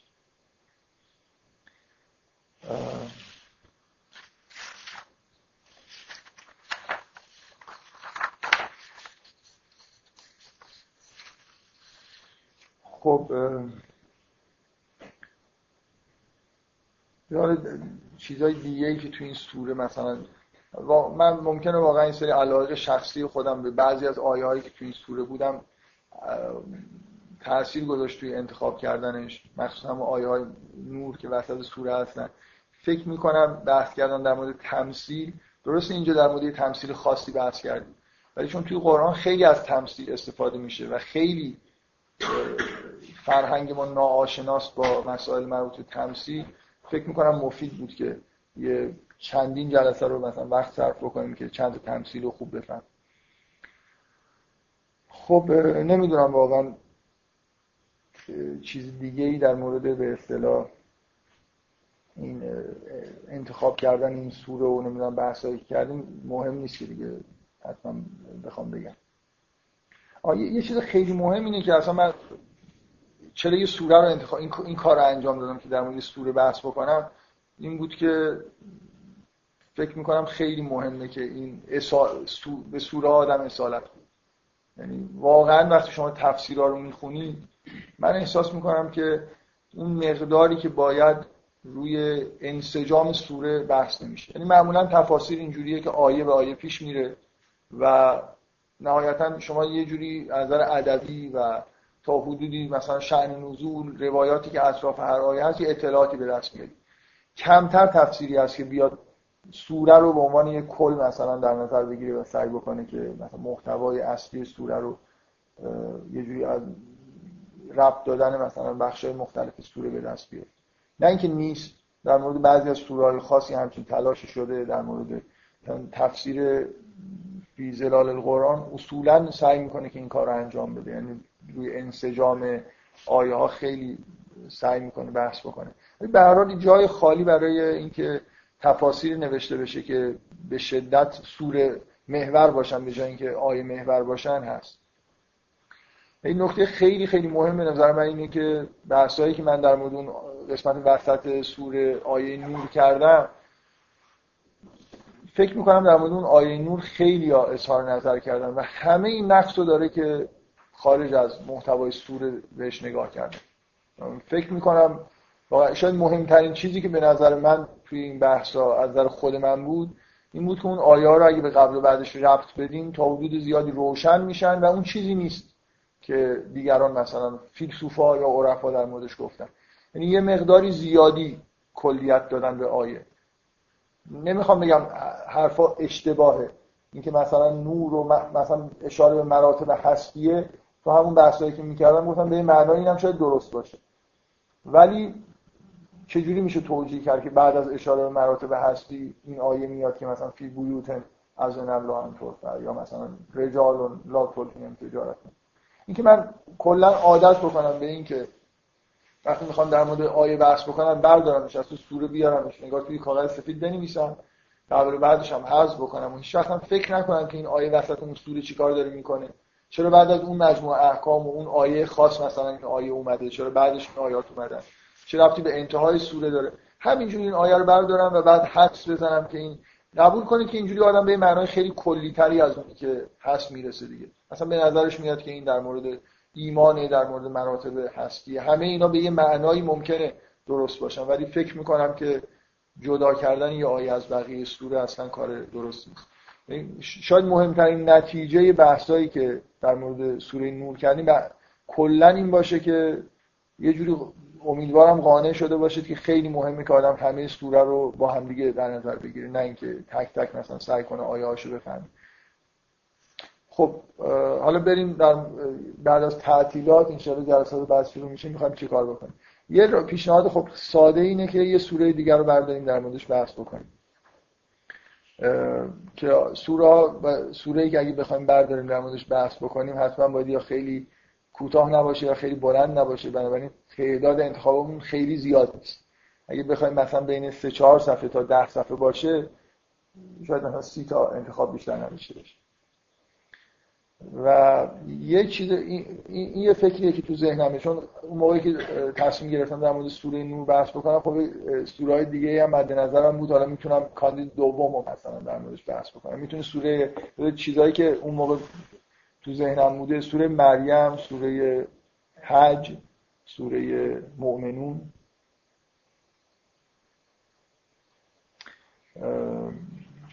یا یکی دو تا از این سوره های سه چهار صفحه ای هم فکر کردم ولی خب بعضی هاشون اینقدر نه اسرا نبوده. احزاب بعدا به وجود اومد. اون موقع خیلی واقعا فکر نمی‌کردم ولی الان می‌تونه یه انتخاب سوره احزاب باشه. ده صفحه هم هست. سایزش مناسبه. آره سوره احزاب سوره سوره نسا خیلی بلنده. خیلی سوره بلنده. فکر کنم پنج سال مثلا طول می‌کشه. اگه سوره نور حالا البته این واقعا جلسات مرتب چند جلسه شده سوره نور؟ سی, سی جلسه تقریبا.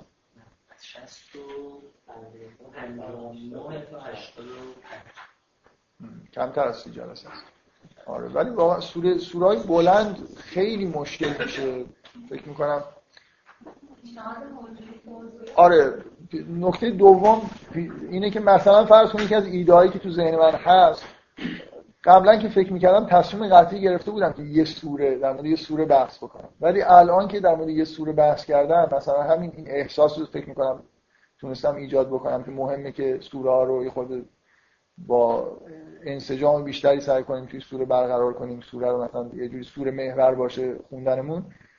موضوعی هم الان فکر می‌کنم که میشه بحث کرد. مثلا در مورد حج شاید بهتر از اینکه سوره حج رو بخونیم اینه که مثلا فرض کنیم در مورد حج در مورد موضوع حج بحث بکنیم.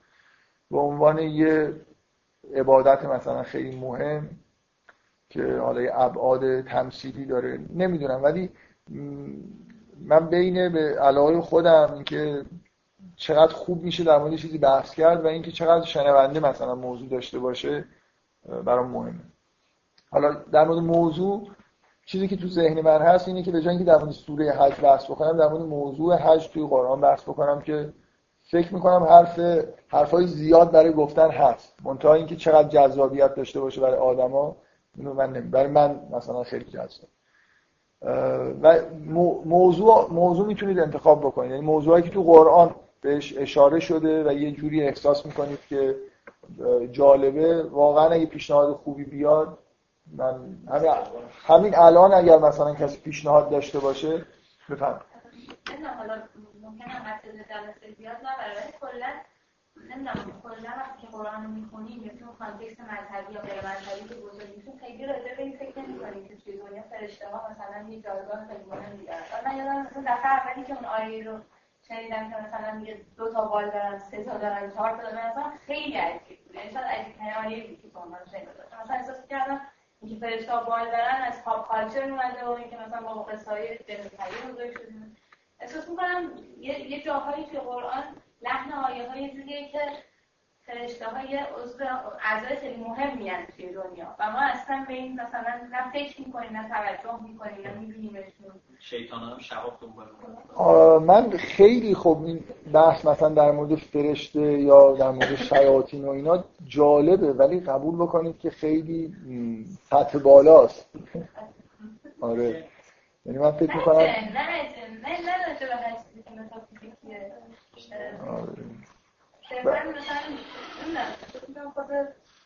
آره. با... ببینید می‌دونید که فرشته شناسی اصولا در به اصطلاح فرهنگ اسلامی یه جایی برای خودش داشته. مثلا ابن سینا برای خودش یه فرشته. یعنی ببینید اینکه ت... وقتی فیلسوفا و عرفا به شدت من یه بحث انحرافی داره اینجا باز میشه. خیلی مختصر به اشاره بکنم که یه ویژگی فلسفه اسلامی و عرفان اسلامی تاکید خیلی خیلی زیاد روی توصیف یه ساختار و نظام کلی برای دنیاست یعنی اگه الان شما مثلا فلسفه مدرن بخونید صد سال هزار سال هم اگه فلسفه مدرن بخونید هیچ کلیتی مثلا ساختاری در مورد دنیا تو ذهنتون نمیاد. همش مثل زیر ذره بین گذاشتن ساینس زیر ذره بین گذاشتن مثلا پدیدهای فیزیکیه. الان فلسفه تبدیل شده به زیر ذره گذاشتن یه سری پدیده های زبان واقعا یه جورایی اصلا از اون وظیفه و چیزی که فیلسوفا برای خودشون قائل شدن به شدت دور شدن.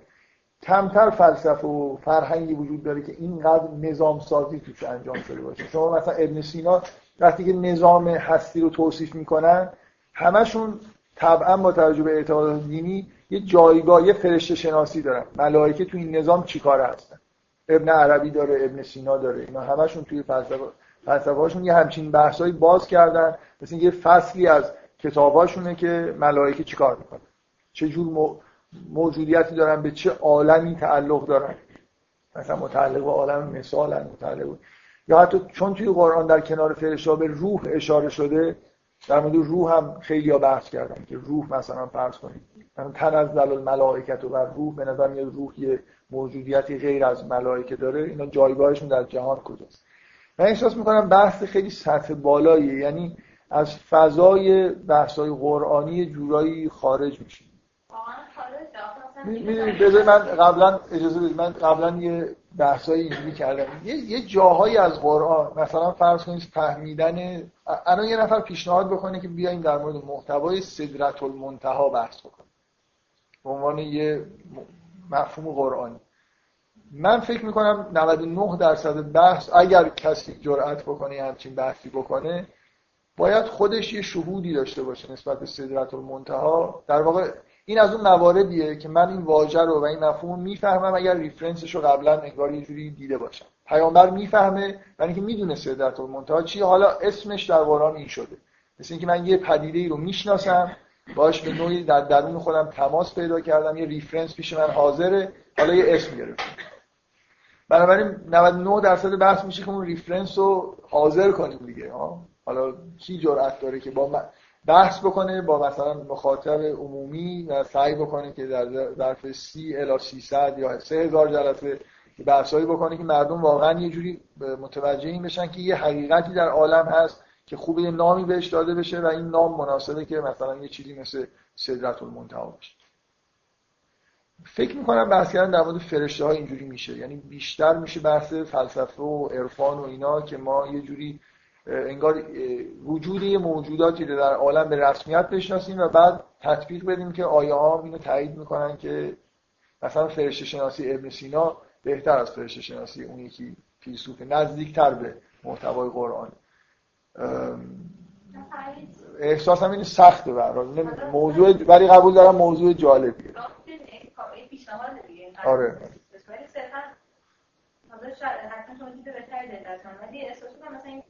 این چیز عجیبی که توی قرآن مثلا خیلی راجع به این صحبت نشده که اگر با یه چیز مخالفت کنیم مثلا کل ایمان آدم ممکنه یه مثلا یه اتفاق بدی واسش بیفته. در حالی که مثلا یه جایی مثلا یک کسایی که با جبرئیل میکائیل مثلا مشکل دارن یه یه لحن خیلی چیزی هست توی اون آیه.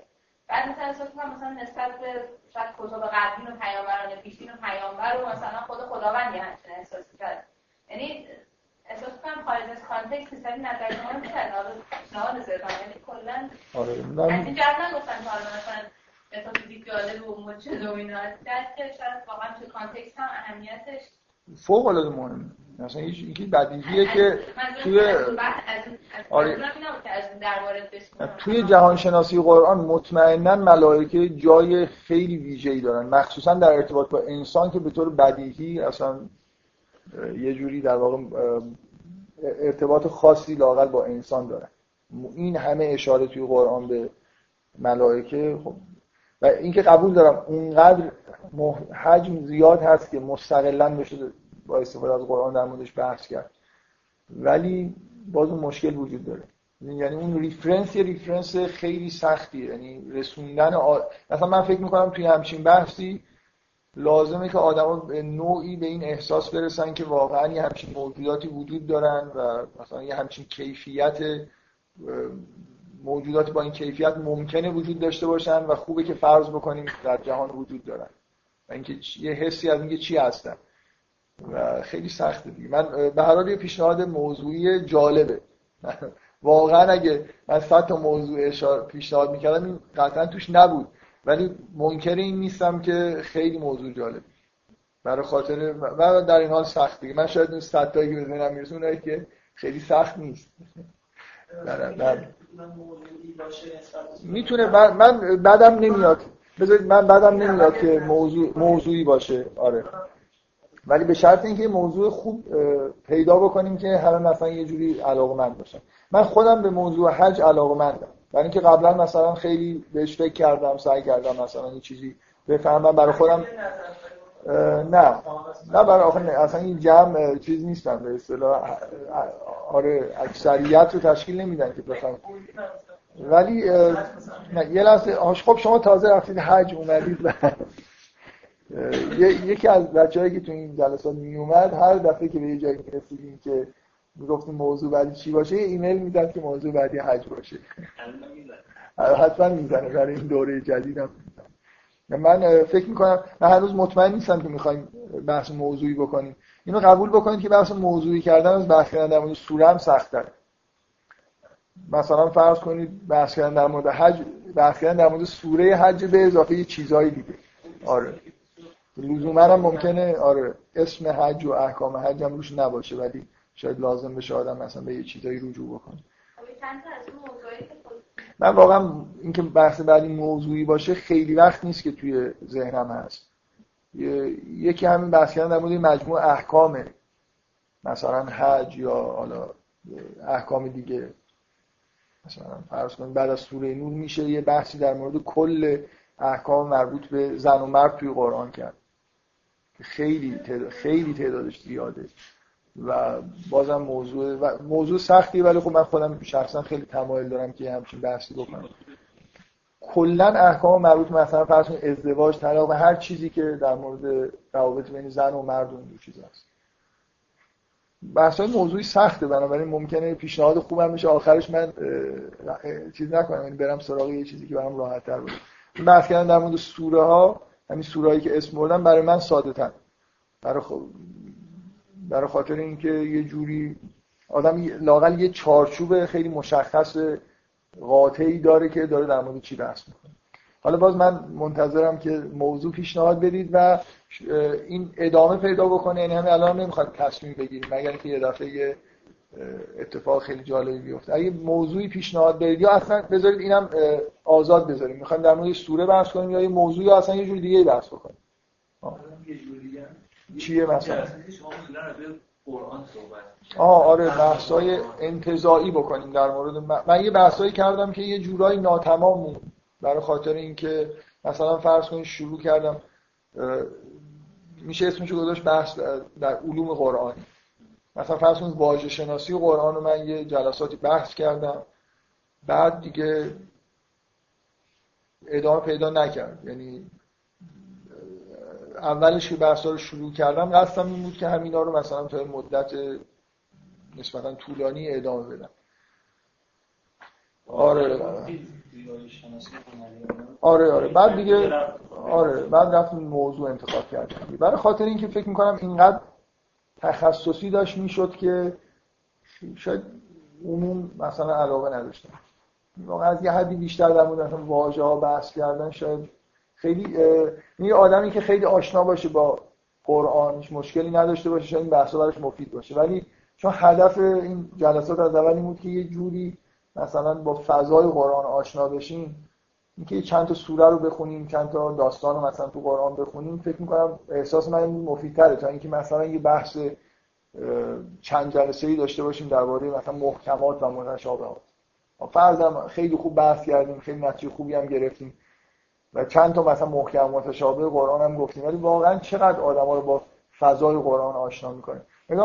کلا جلسات اینجوری شروع شد که وقتی الان آدما قرآن رو می‌خونن غیر طبیعی ممکنه متن غیر طبیعی لحن آره موضوعات غیر طبیعی فکر می‌کنن مثلا موضوعات مهمتری هست چرا در مورد مسائل فیزیک و شیمی و اینا بحث نشده؟ و حالا هر کسی به بنا به طبع خودش ممکنه یه جور انتظاری داشته باشه که برآورده نمیشه.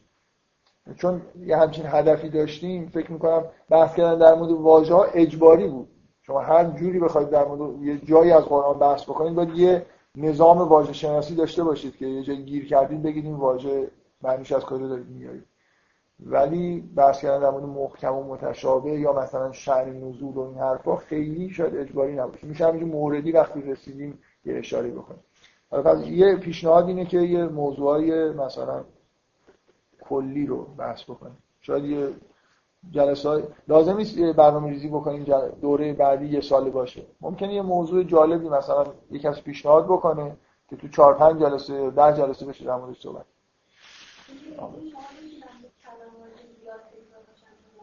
خب.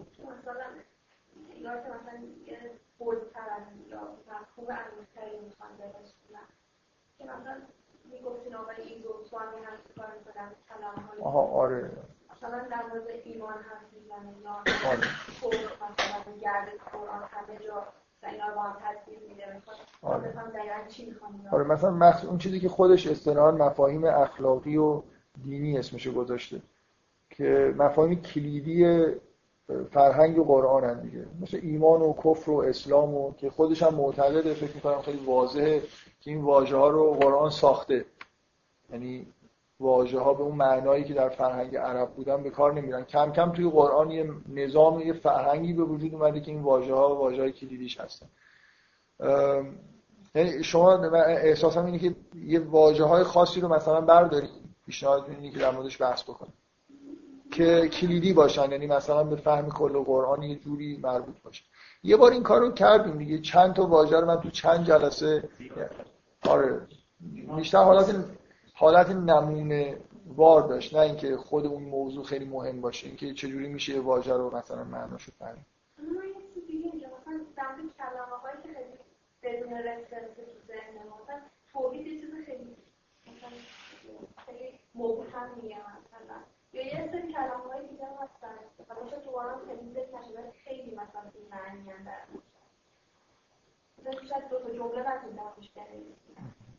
خب اگه پیشنهادهای خیلی ببینید من هدفم اگه الان خب این که دارید میگید یه پیشنهاده که اصلا یه, یه همچین بحثی بکنیم مثلا بریم سراغ به اینکه یه چیزی مثل مثلا احکام مربوط به یه چیزی برداریم یه مفهوم رو برداریم توی قرآن در موردش بحث بکنیم.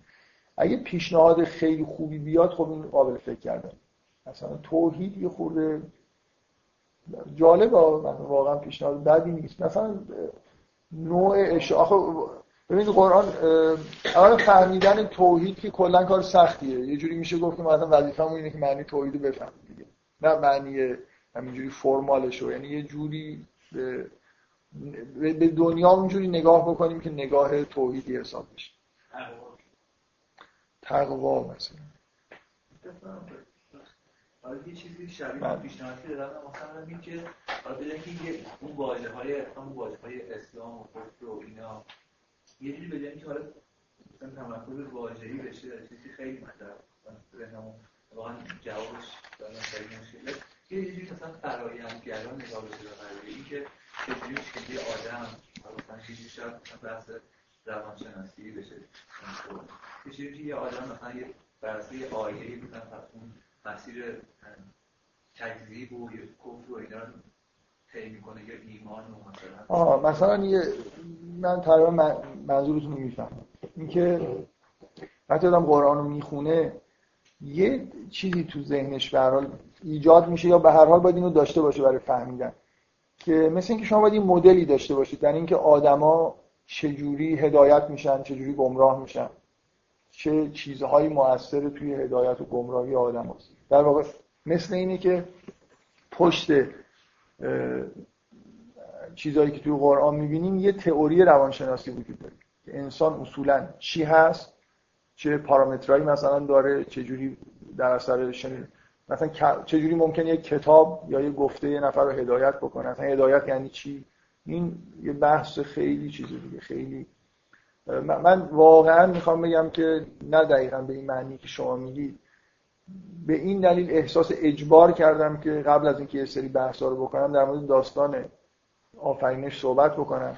چون فکر می‌کنم بیشترین جایی که قرآن در واقع یه جوری سعی می‌کنه که کلیات مربوط به انسان رو بگه اونجاست.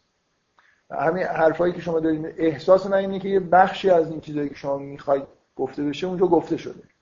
تو همون بحث‌های مربوط آدم و حوا در واقع مثل اینه که شما یه مدلی از کلی ترین چیزایی که در حول و انسان میگذره. اینکه انسان خلقتش همراه با شر احتمال حبوط و گمراهی داره. اینا ویژگی های انسان تو دنیا دیگه که داره اونجا گفته میشه. و اینکه چه گمراهیش به چه چیزایی به طور کلی ربط داره و مثلا مسیر بازگشتش چجوریه یه حس کلی اونجا وجود داره. در واقع من احساسم اینه شما یه بحث با جزئیات بیشتر توی این حال هوا می‌خواید. که مثلا فرض کنید هدایت شدن گمراه شدن یعنی در اون مدلی وجود داشته باشه که از اون عواملی که بهش اشاره میشه که چه چیزایی آدم هدایت می‌کنه چه چیزایی آدم گمراه می‌کنه. مثلا گناه کردن یعنی چی؟ چه جوری تاثیر می‌ذاره؟ اینا رو آدم در واقع تصور عمومی داشته باشه. خب. ببخشید این آیه یه نفر چند بار بگید چون. همین که تمام سوره ها رو یعنی بحث در رو سعی کنیم عبارت بهتر بفهمیم که به صورت موضوعی بهش نگاه کنیم. یعنی بحث سوره ای بحث موضوعیه.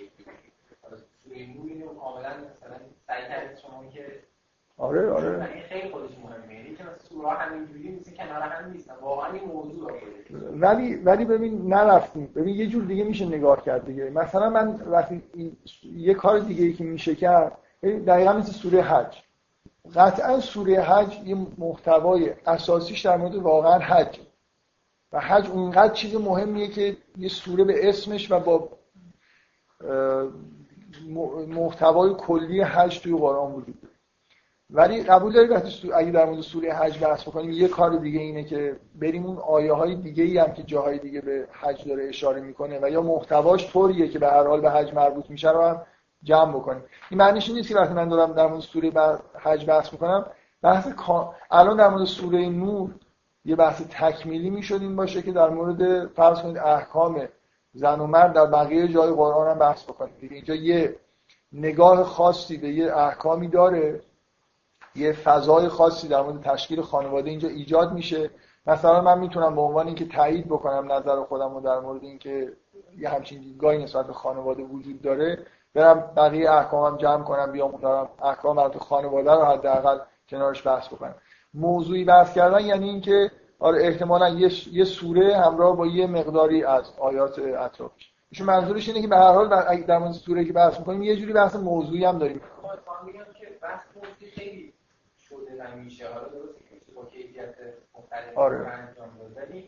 بحثی که خیلی کم میشه و نگرشی که کم که یه سوره موضوع واقعا.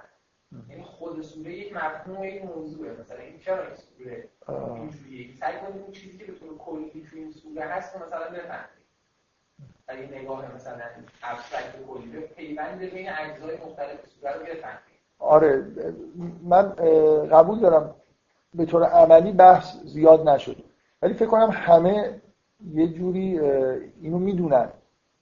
این منظورم چیه؟ ببین تفسیر قرآن یه سبکی کم کم پیدا کرده که این توش نیست. نه اینکه نه اینکه علامه طباطبایی وقتی مثلا یه سوره رو می‌خونه نمی‌تونه در مورد محت... اتفاقا علامه طباطبایی بحثای کلی در مورد سوره ها می‌کنه. همیشه اولش داره شروع می‌کنه یه دیدگاه کلی خودشون میگه که سوره در مورد چیه. ولی تفسیر اینجوری پیش نرفته علم تفسیر که این بشه موضوع اصلی بحث واقعا کتاب فیزرال قرآن شاید اولین تفسیری که خیلی روی این موضوع تاکید داره. تفسیرهای قدیمی تر. یه مقداری کمتر وقت صرف می‌کنن برای اینکه کلی. ولی این اعتقاد که همچین چیزی وجود داره آره همیشه بوده. ولی تجربه عملی زیادی وجود نداشت. چون کلا می‌خواد بگی که با توجه به اینکه بحث موضوعی بیشتر پیدا میشه تا بحث سوره مثلا این سوره انتخاب کنید اگه سوره مد نظرت هست بگو من چیزی ابایی ندارم خوشم گفتم بعدم نمیاد در مورد یه سوره بحث. کنم در مورد سوره بحث. کنم که موضوعش هم مثلا یه جور مثلا یه موضوعی که پیشنهاد میشه بعد یه سوره انتخاب کنیم که به این موضوع نزدیک باشه. مثلا اگه فرضاً در مورد حج همین اتفاق میفته اگر این کارو بکنیم مثل اینه که اگه موضوع برای همه من مطمئن باشم که جالبه سوره حج میشه محور بحثا به اضافه یه مجموعه چیزای دیگه هم که توی قرآن در مورد حج هست. ولی من کاملا شک دارم که موضوع حج برای عده خیلی زیادی جالب باشه.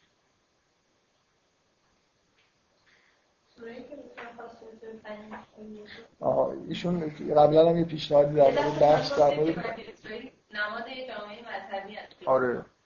ولی خب این که اصلا چرا انقدر قصه های مختلف و دقیق راجع اصلا خیلی جزء پیچیده است دیگه. انقدر بارها و بارها راجع صحبت. خب من هم احساسم همچنان همون حرفی که به شما زدم همونه. یعنی بنی اسرائیل به این دلیل تو قرآن مهمن که بحثایی که در مورد جوامع دینی در واقع توی قرآن انجام شده در طبعا در مورد بنی اسرائیل.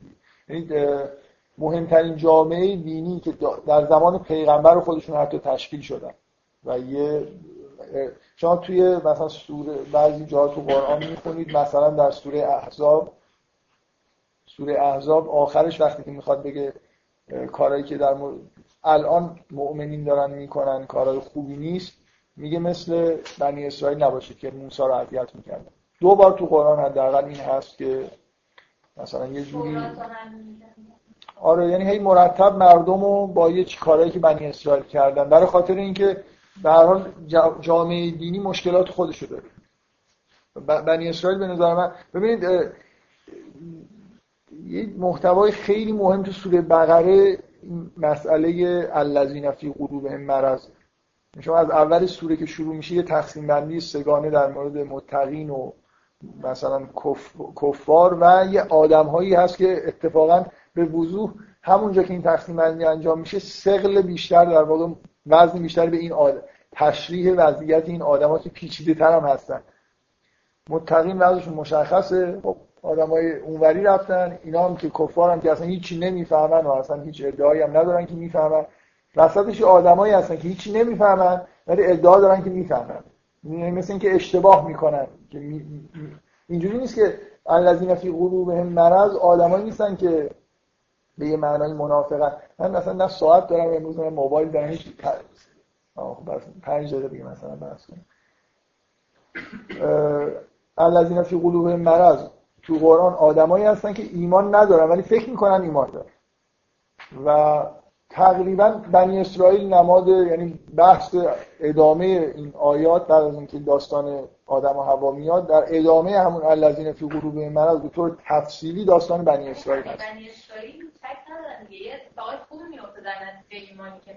ولی کل ببینید جامعه جامعه بنی اسرائیل مثل هر جامعه دینی دیگه ای اکثریت غریب به اتفاق الذین فی قلوب مرض هستن و اون داستان هم همینو در واقع شما مثل احوال این آدما رو در زندگیشون می‌بینید. به طور اول یه کلیات و تمثیل هایی می‌بینید بعد همونا رو در واقع می‌بینید که اینا چی کارا می‌کنن و چی میگن. و مثلا از غذای آسمانی که براشون میاد خسته میشن میگن ما عدس مثلا می‌خوایم یه بنابراین به نظر من بنی اسرائیل اصولا از این نظر خیلی مورد توجه به عنوان یه جامعه دینی که قبل از جامعه مسلمان ها تشکیل شده جامعه دینی ویژگی هایی پیدا می‌کنه برای خاطر اینکه اکثریتش از اینجور آدما تشکیل میشه که مطمئنا مسلمان هم در آینده گرفتار همین وضعیت میشن که شدن.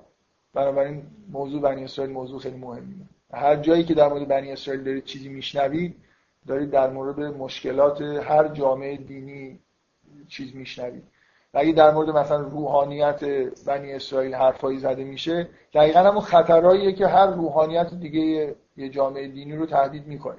بنابراین بحث کاملا بحث مهم و کلی و فکر نمی کنم به مسائل سیاسی رفت داره. یعنی مثلا ببین یه تصوری وجود داره که بنی اسرائیل آدمای خاصی هست مثلا یه جوری ماجرای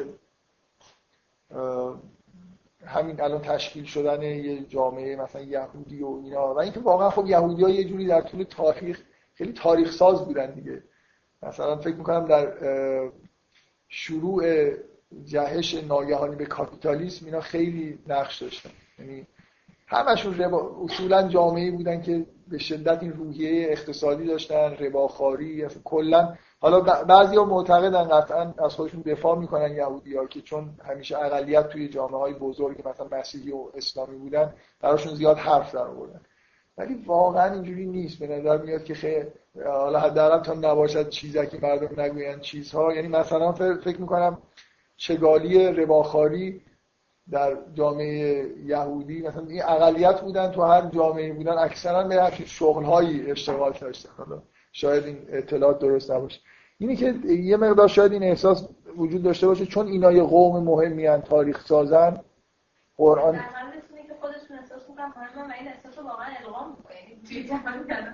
آره مثلا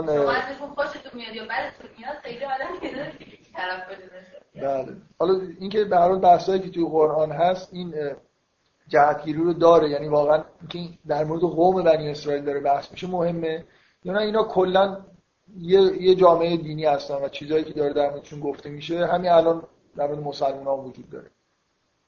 من بیشتر به این نظر دوم گرایش دارم. یعنی خیلی فکر نمی کنم که مسئله خاصی در مورد خود بنی اسرائیل وجود داره که اینقدر مهمه که اینجوری مثلا بهشون اشاره بشه.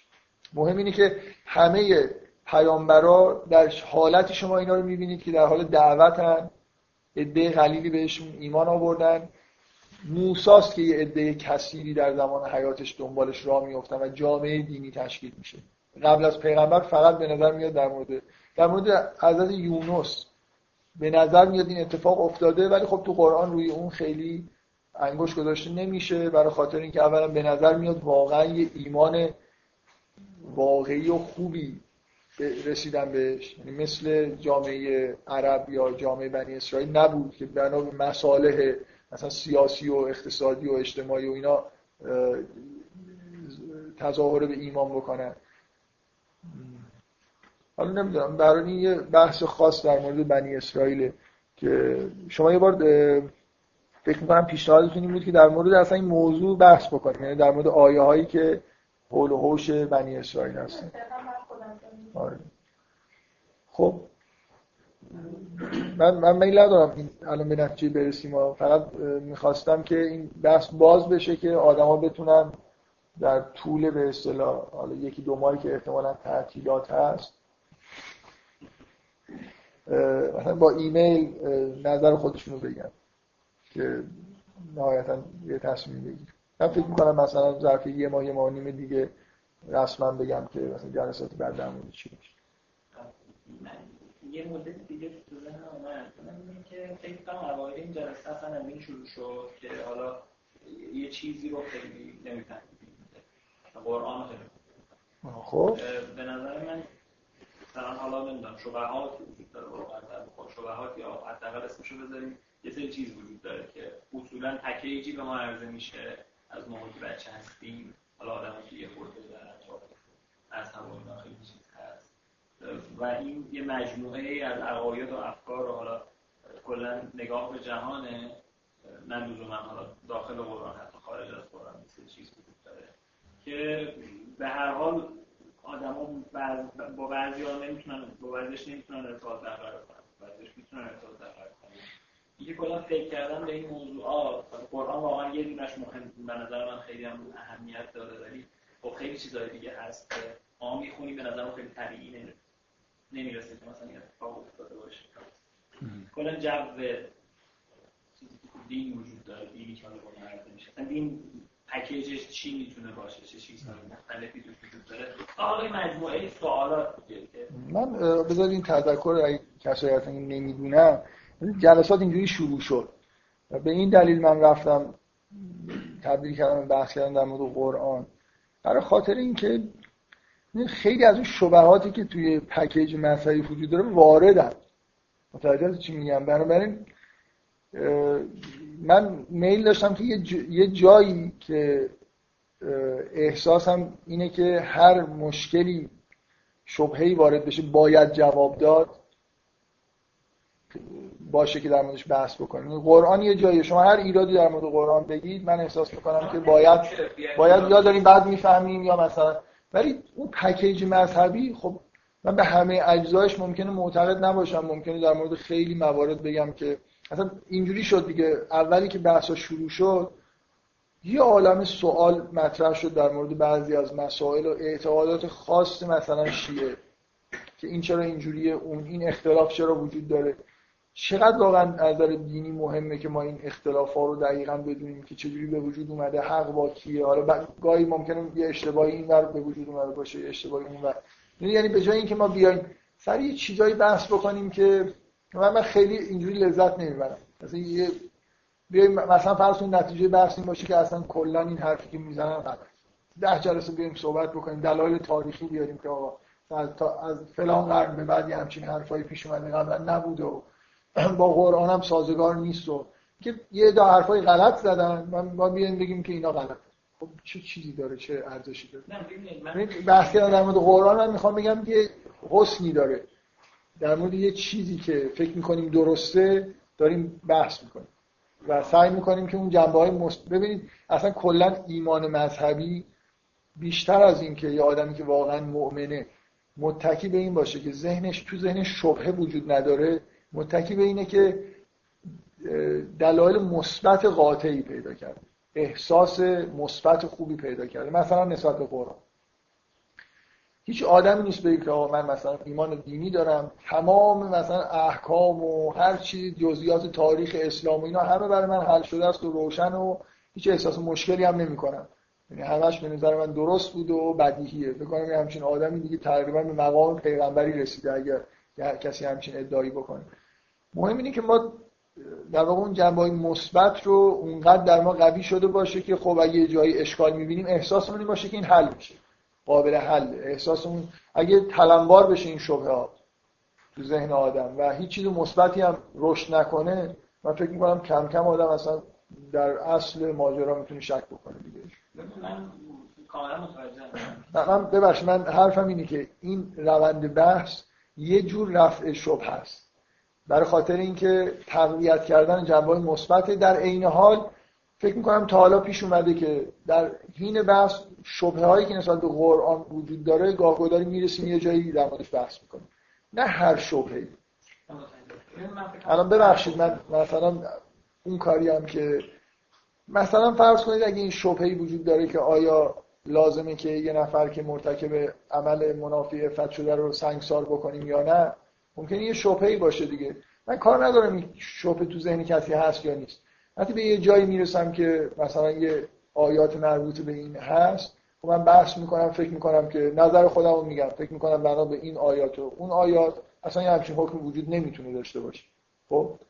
نمی‌خوام رفع شبهه بکنم ولی ممکنه یه آدمی این مسئله تو ذهن شبهه باشه و شبهش رفت بشه. خب حالا اونم فبه ها برای من حالت شبهه هیچ وقت نداشته. فقط یه جوری دقت کردن توی محتوای مثلا یه آیه است من شاید بد گفتم. من منظورم جدا خیلی کلی کلی تر از مثلا یه سری سواله که مثلا بیان حرف بزنیم راجع به شبهه ها ببین من من خودم مثلا بزنم مثال بزنم مثال خیلی ببین من واقعا اون موقعی که مثلا حالا با به نوعی اسلام گذاشتم مثلا شیعه یه مسلمان شیعه واقعا این که حالا نمی‌دونم که ایراد وارد هست که حالا اینا معصوم هستن این حالا آدمایی هستن. که واقعا به نظر می‌رسه این ائمه مثلا ما که بهشون معتقدیم ظاهرا اینها تاثیراتی دارن. این قشنگ مثلا تو زندگی من ممکنه کاملا موثر باشه. کاری ندارم که حالا مثلا دعوا هستش که چند تا امام داشتیم ما نمی‌تونم دوازده تا بوده آخری قایت هست نیست. مثلا جریان چیه و اینا. یه حرفای به نظر من یه مقدار جنبیه. من فکر می‌کنم که کلیت ماجرا که اصلا مثلا امامت چیه واقعا؟ اینکه چه چه نقشی داره؟ مثلا اعتقاد بهش مهم هست مهم نیست. ولی من واقعا نمی‌دونم که مثلا تو ذهنم جدا نمی‌دونم. ذهنم چقدر تنظیم کنم؟ خیلی اعتقادات میشه تنظیم کرد. آدم می‌تونه بگه که حالا مثلا اینکه من خیلی کلیدی برام نیستش که واقعا چند رکعت نماز بخونم یا مثلا نماز بلند بخونم کوتاه بخونم. خیلی از احکام اینجوری هست. خب؟ و یه چیزایی تو زندگی آدم قشنگ تاثیر گذاره چیزی که آدم نوع مدل ذهنی شما رو کاملا تغییر ممکنه بده. آدم می‌تونه شیعه هم باشه کاملا هم به چیزای شیعه اعتقاد داشته باشه ولی خب توی لول خاصی دیگه. یه جوری که مثلا حالا اینا هستن خیلی مثلا به نظر من اهل سنت یه طیفش طیف قشنگ معتدلشون. و یه طیف از این ور به نظر من حالا نسبتا زیادی از شیعه آدمایی هستن که خیلی تو مشکلات و بحث دعوا اینها نیستن و احساس می‌کنن که خب حالا این این برام هست یه تندروی شده هم ما یه تندروی کردیم هم اونها یه تندروی کردن. ببینید یه جایگاه خیلی مثلا متوسطی در نظر گرفتن برای حالا اعتقادات مذهبیشون و حل کردن موضوع دیگه. حالا مثلا باید بریم توحید و ایمان و اینا رو بیشتر بفهمیم تا اینکه بریم مثلا حالا این واقعیت امامت رو قبول بکنیم یا قبول نکنیم مثلا هم من به نظر من مثلا یه همچین مثالی یه چیز حرفای کاملا کلی موضوعات که تاثیر گذارن در این حال خب دارجوشون شبهات بسیاری هم بذار من برای اینکه یه جوری پیشنهاد عملی از این حرفا در بیاد میشه این پیشنهاد مطرح کرد که در مورد یه چیز در مفهوم امامت در اگه چیز خیلی مهمیه جز اعتقاد دینی ما تو قرآن باید یه اشارهایی بهش شده باشه دیگه. قطعا هم شده دیگه. مثلا این واژه امام مثلا تو قرآن رسما هست. حالا اینکه به همون معنای امامی که ما میگیم هست یا نه. مثلا شما می‌تونید در واقع پیشنهاد این باشه. وقتی که چون اگه بخوایم بحث بکنیم بر مبنای چی می‌خوایم؟ این موضوعی نیست که بخوایم بر مبنای روایت های شیعه بحث بکنیم. خب نتایج اینوری می‌رسیم ممکنه در مورد روایت های سنی به نتیجه دیگه ای برسیم. بنابراین اگه واقعا یه همچین بحثی بخواد مطرح بشه خوبه که با تکیه به قرآن باشه مثلا شما در واقع می‌تونه پیشنهاد شما این باشه که موضوع یه موضوعی شبیه امامت در قرآن رو برداریم در موردش بحث موضوع فرقه خالص من معمولا در حاشیه هر 5 6 جلسه بار یه بحث فرقه ای می‌کنم. میشون پیشنهادش اینه که یه بحث فرقه خالص شروع از این واقع ببخشید فرقه خالص نیست. برای خاطر اینکه به نوعی اهل سنت هم به از محتوا به یه چیزهای شبیه امامت و امام و اینا معتقد. تا یه مثلا فرض کنید ابن عربی شما شیعه حالا به اون معنای رسمی شده نبوده به عنوان عارف.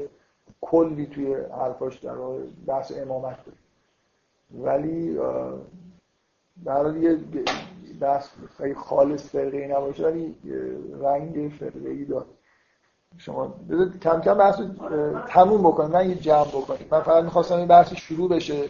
هم خودم واقعا به نتیجه خاصی نرسیدم. دارم تصمیم می‌گیرم. چیزایی که عامل به اصطلاح موثر توی تصمیم گیری منه اینه که چقدر بحث رو خوب مطرح بکنم.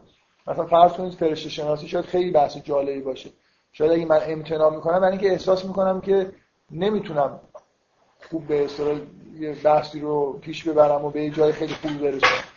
یکی اینه یکی اینه که چقدر من می‌تونم بحث خوب مطرح بکنم قابل طرح اصلا. و یکی اینکه چقدر عموم علاقمندن بحث مثلا برای عموم مفیده و قطعا هم یه پارامتر سوم هست که چقدر راحتی برام. ممکنه من ممکنه مثلا یه بحثی باشه. اگه وقت خوبی بذارم خیلی هم خوب در بیاد هم علاقمند باشم ولی من این کار نکنم. به دلیل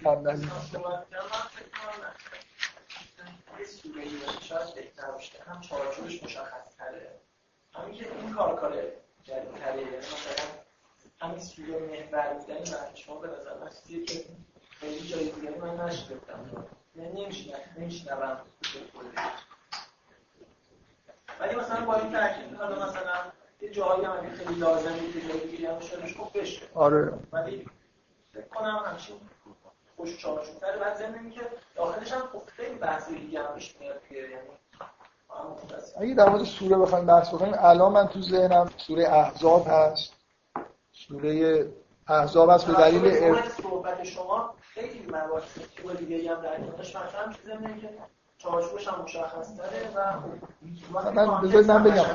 برای اگه کسی می‌خواد پیشنهاد در مورد سوره بکنه من الان واقعا تو ذهنم سوره احزاب به دلیل بحثایی که در مورد سوره نور شد و همینجوری به ذهنم رسید که خوبه در موردش بحث بکنیم. سوره مریم به دلیل علاقه خاصی که من خودم شخصا دارم.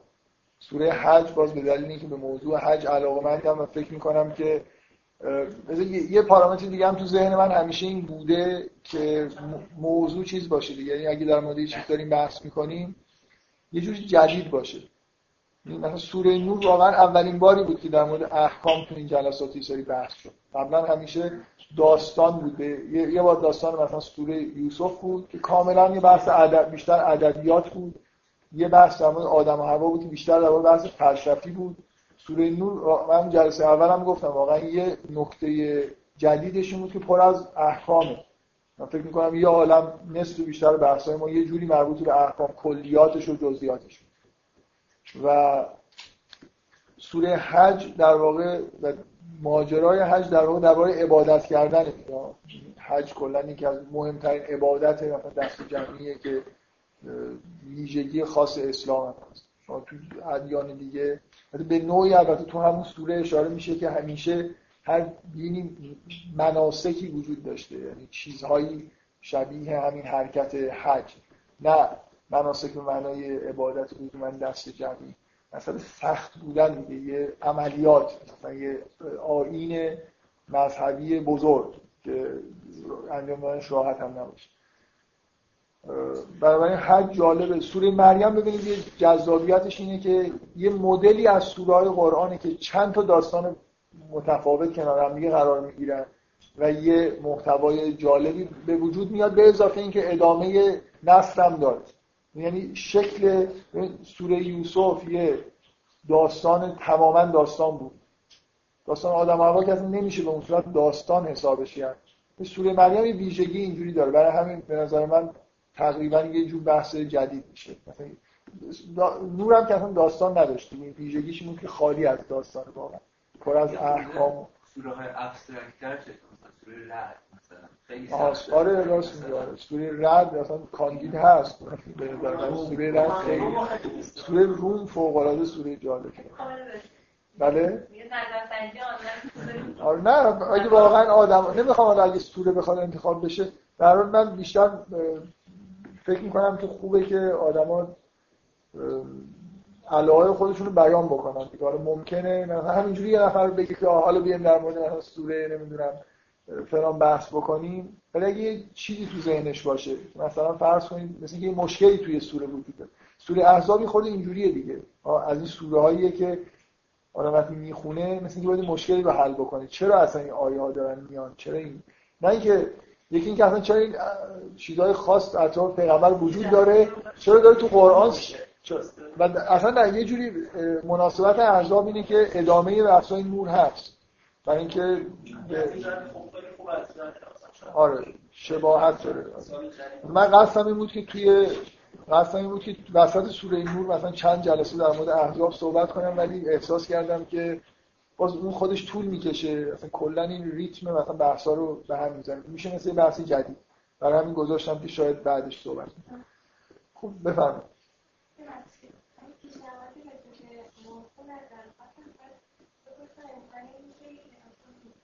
آه کلاس ها انشالله دولت یه ساعت عقب می‌بره. چون دیگه اصلا الان آخر سال که شده یه دارن استی یه نفر تو مجلس مطرح کرده که اصلا دولت باید جوابگوی این مقدار ضرر و زیانی که در اثر جلو نکشیدن ساعت ها پیش اومده باشه. من فکر می‌کنم گفته نمی‌کشیم فکر می‌کنم بکشن حالا. اگه اگه ساعت ها رو جلو بکشن که خیلی راحت میشه. ما فقط ببینید یه چیزی رو رعایت می‌کنیم که روی وقت نماز مغرب نیفته. یعنی یا قبلش باشه یا بعدش. اگه جلو بکشن بله. خب. یه زیاد فاصله آها. این سنت بوده که معمولا یک دو ماه فاصله میفته گاهی بیشتر هم فاصله افتاده. حداقل حداقل یه ماه که فاصله میفته برای اینکه تعطیلات عید باید تموم بشه. ان شاء الله همینطوری مثلا. اوایل اردیبهشت. حالا اواسطش اواخرش. از اواخر فروردین حالا ان شاء الله که خیلی فاصله نمی‌گیره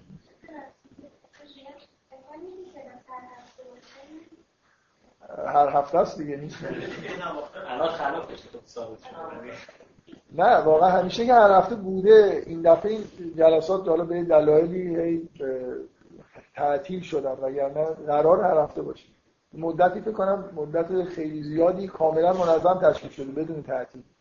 ولی خب دیگه حالا امسال اینجوری بود که خود مشکل داشتن حالا ان هر هفته بودن چه سعی می‌کنم هر هفته خب خیلی ممنون.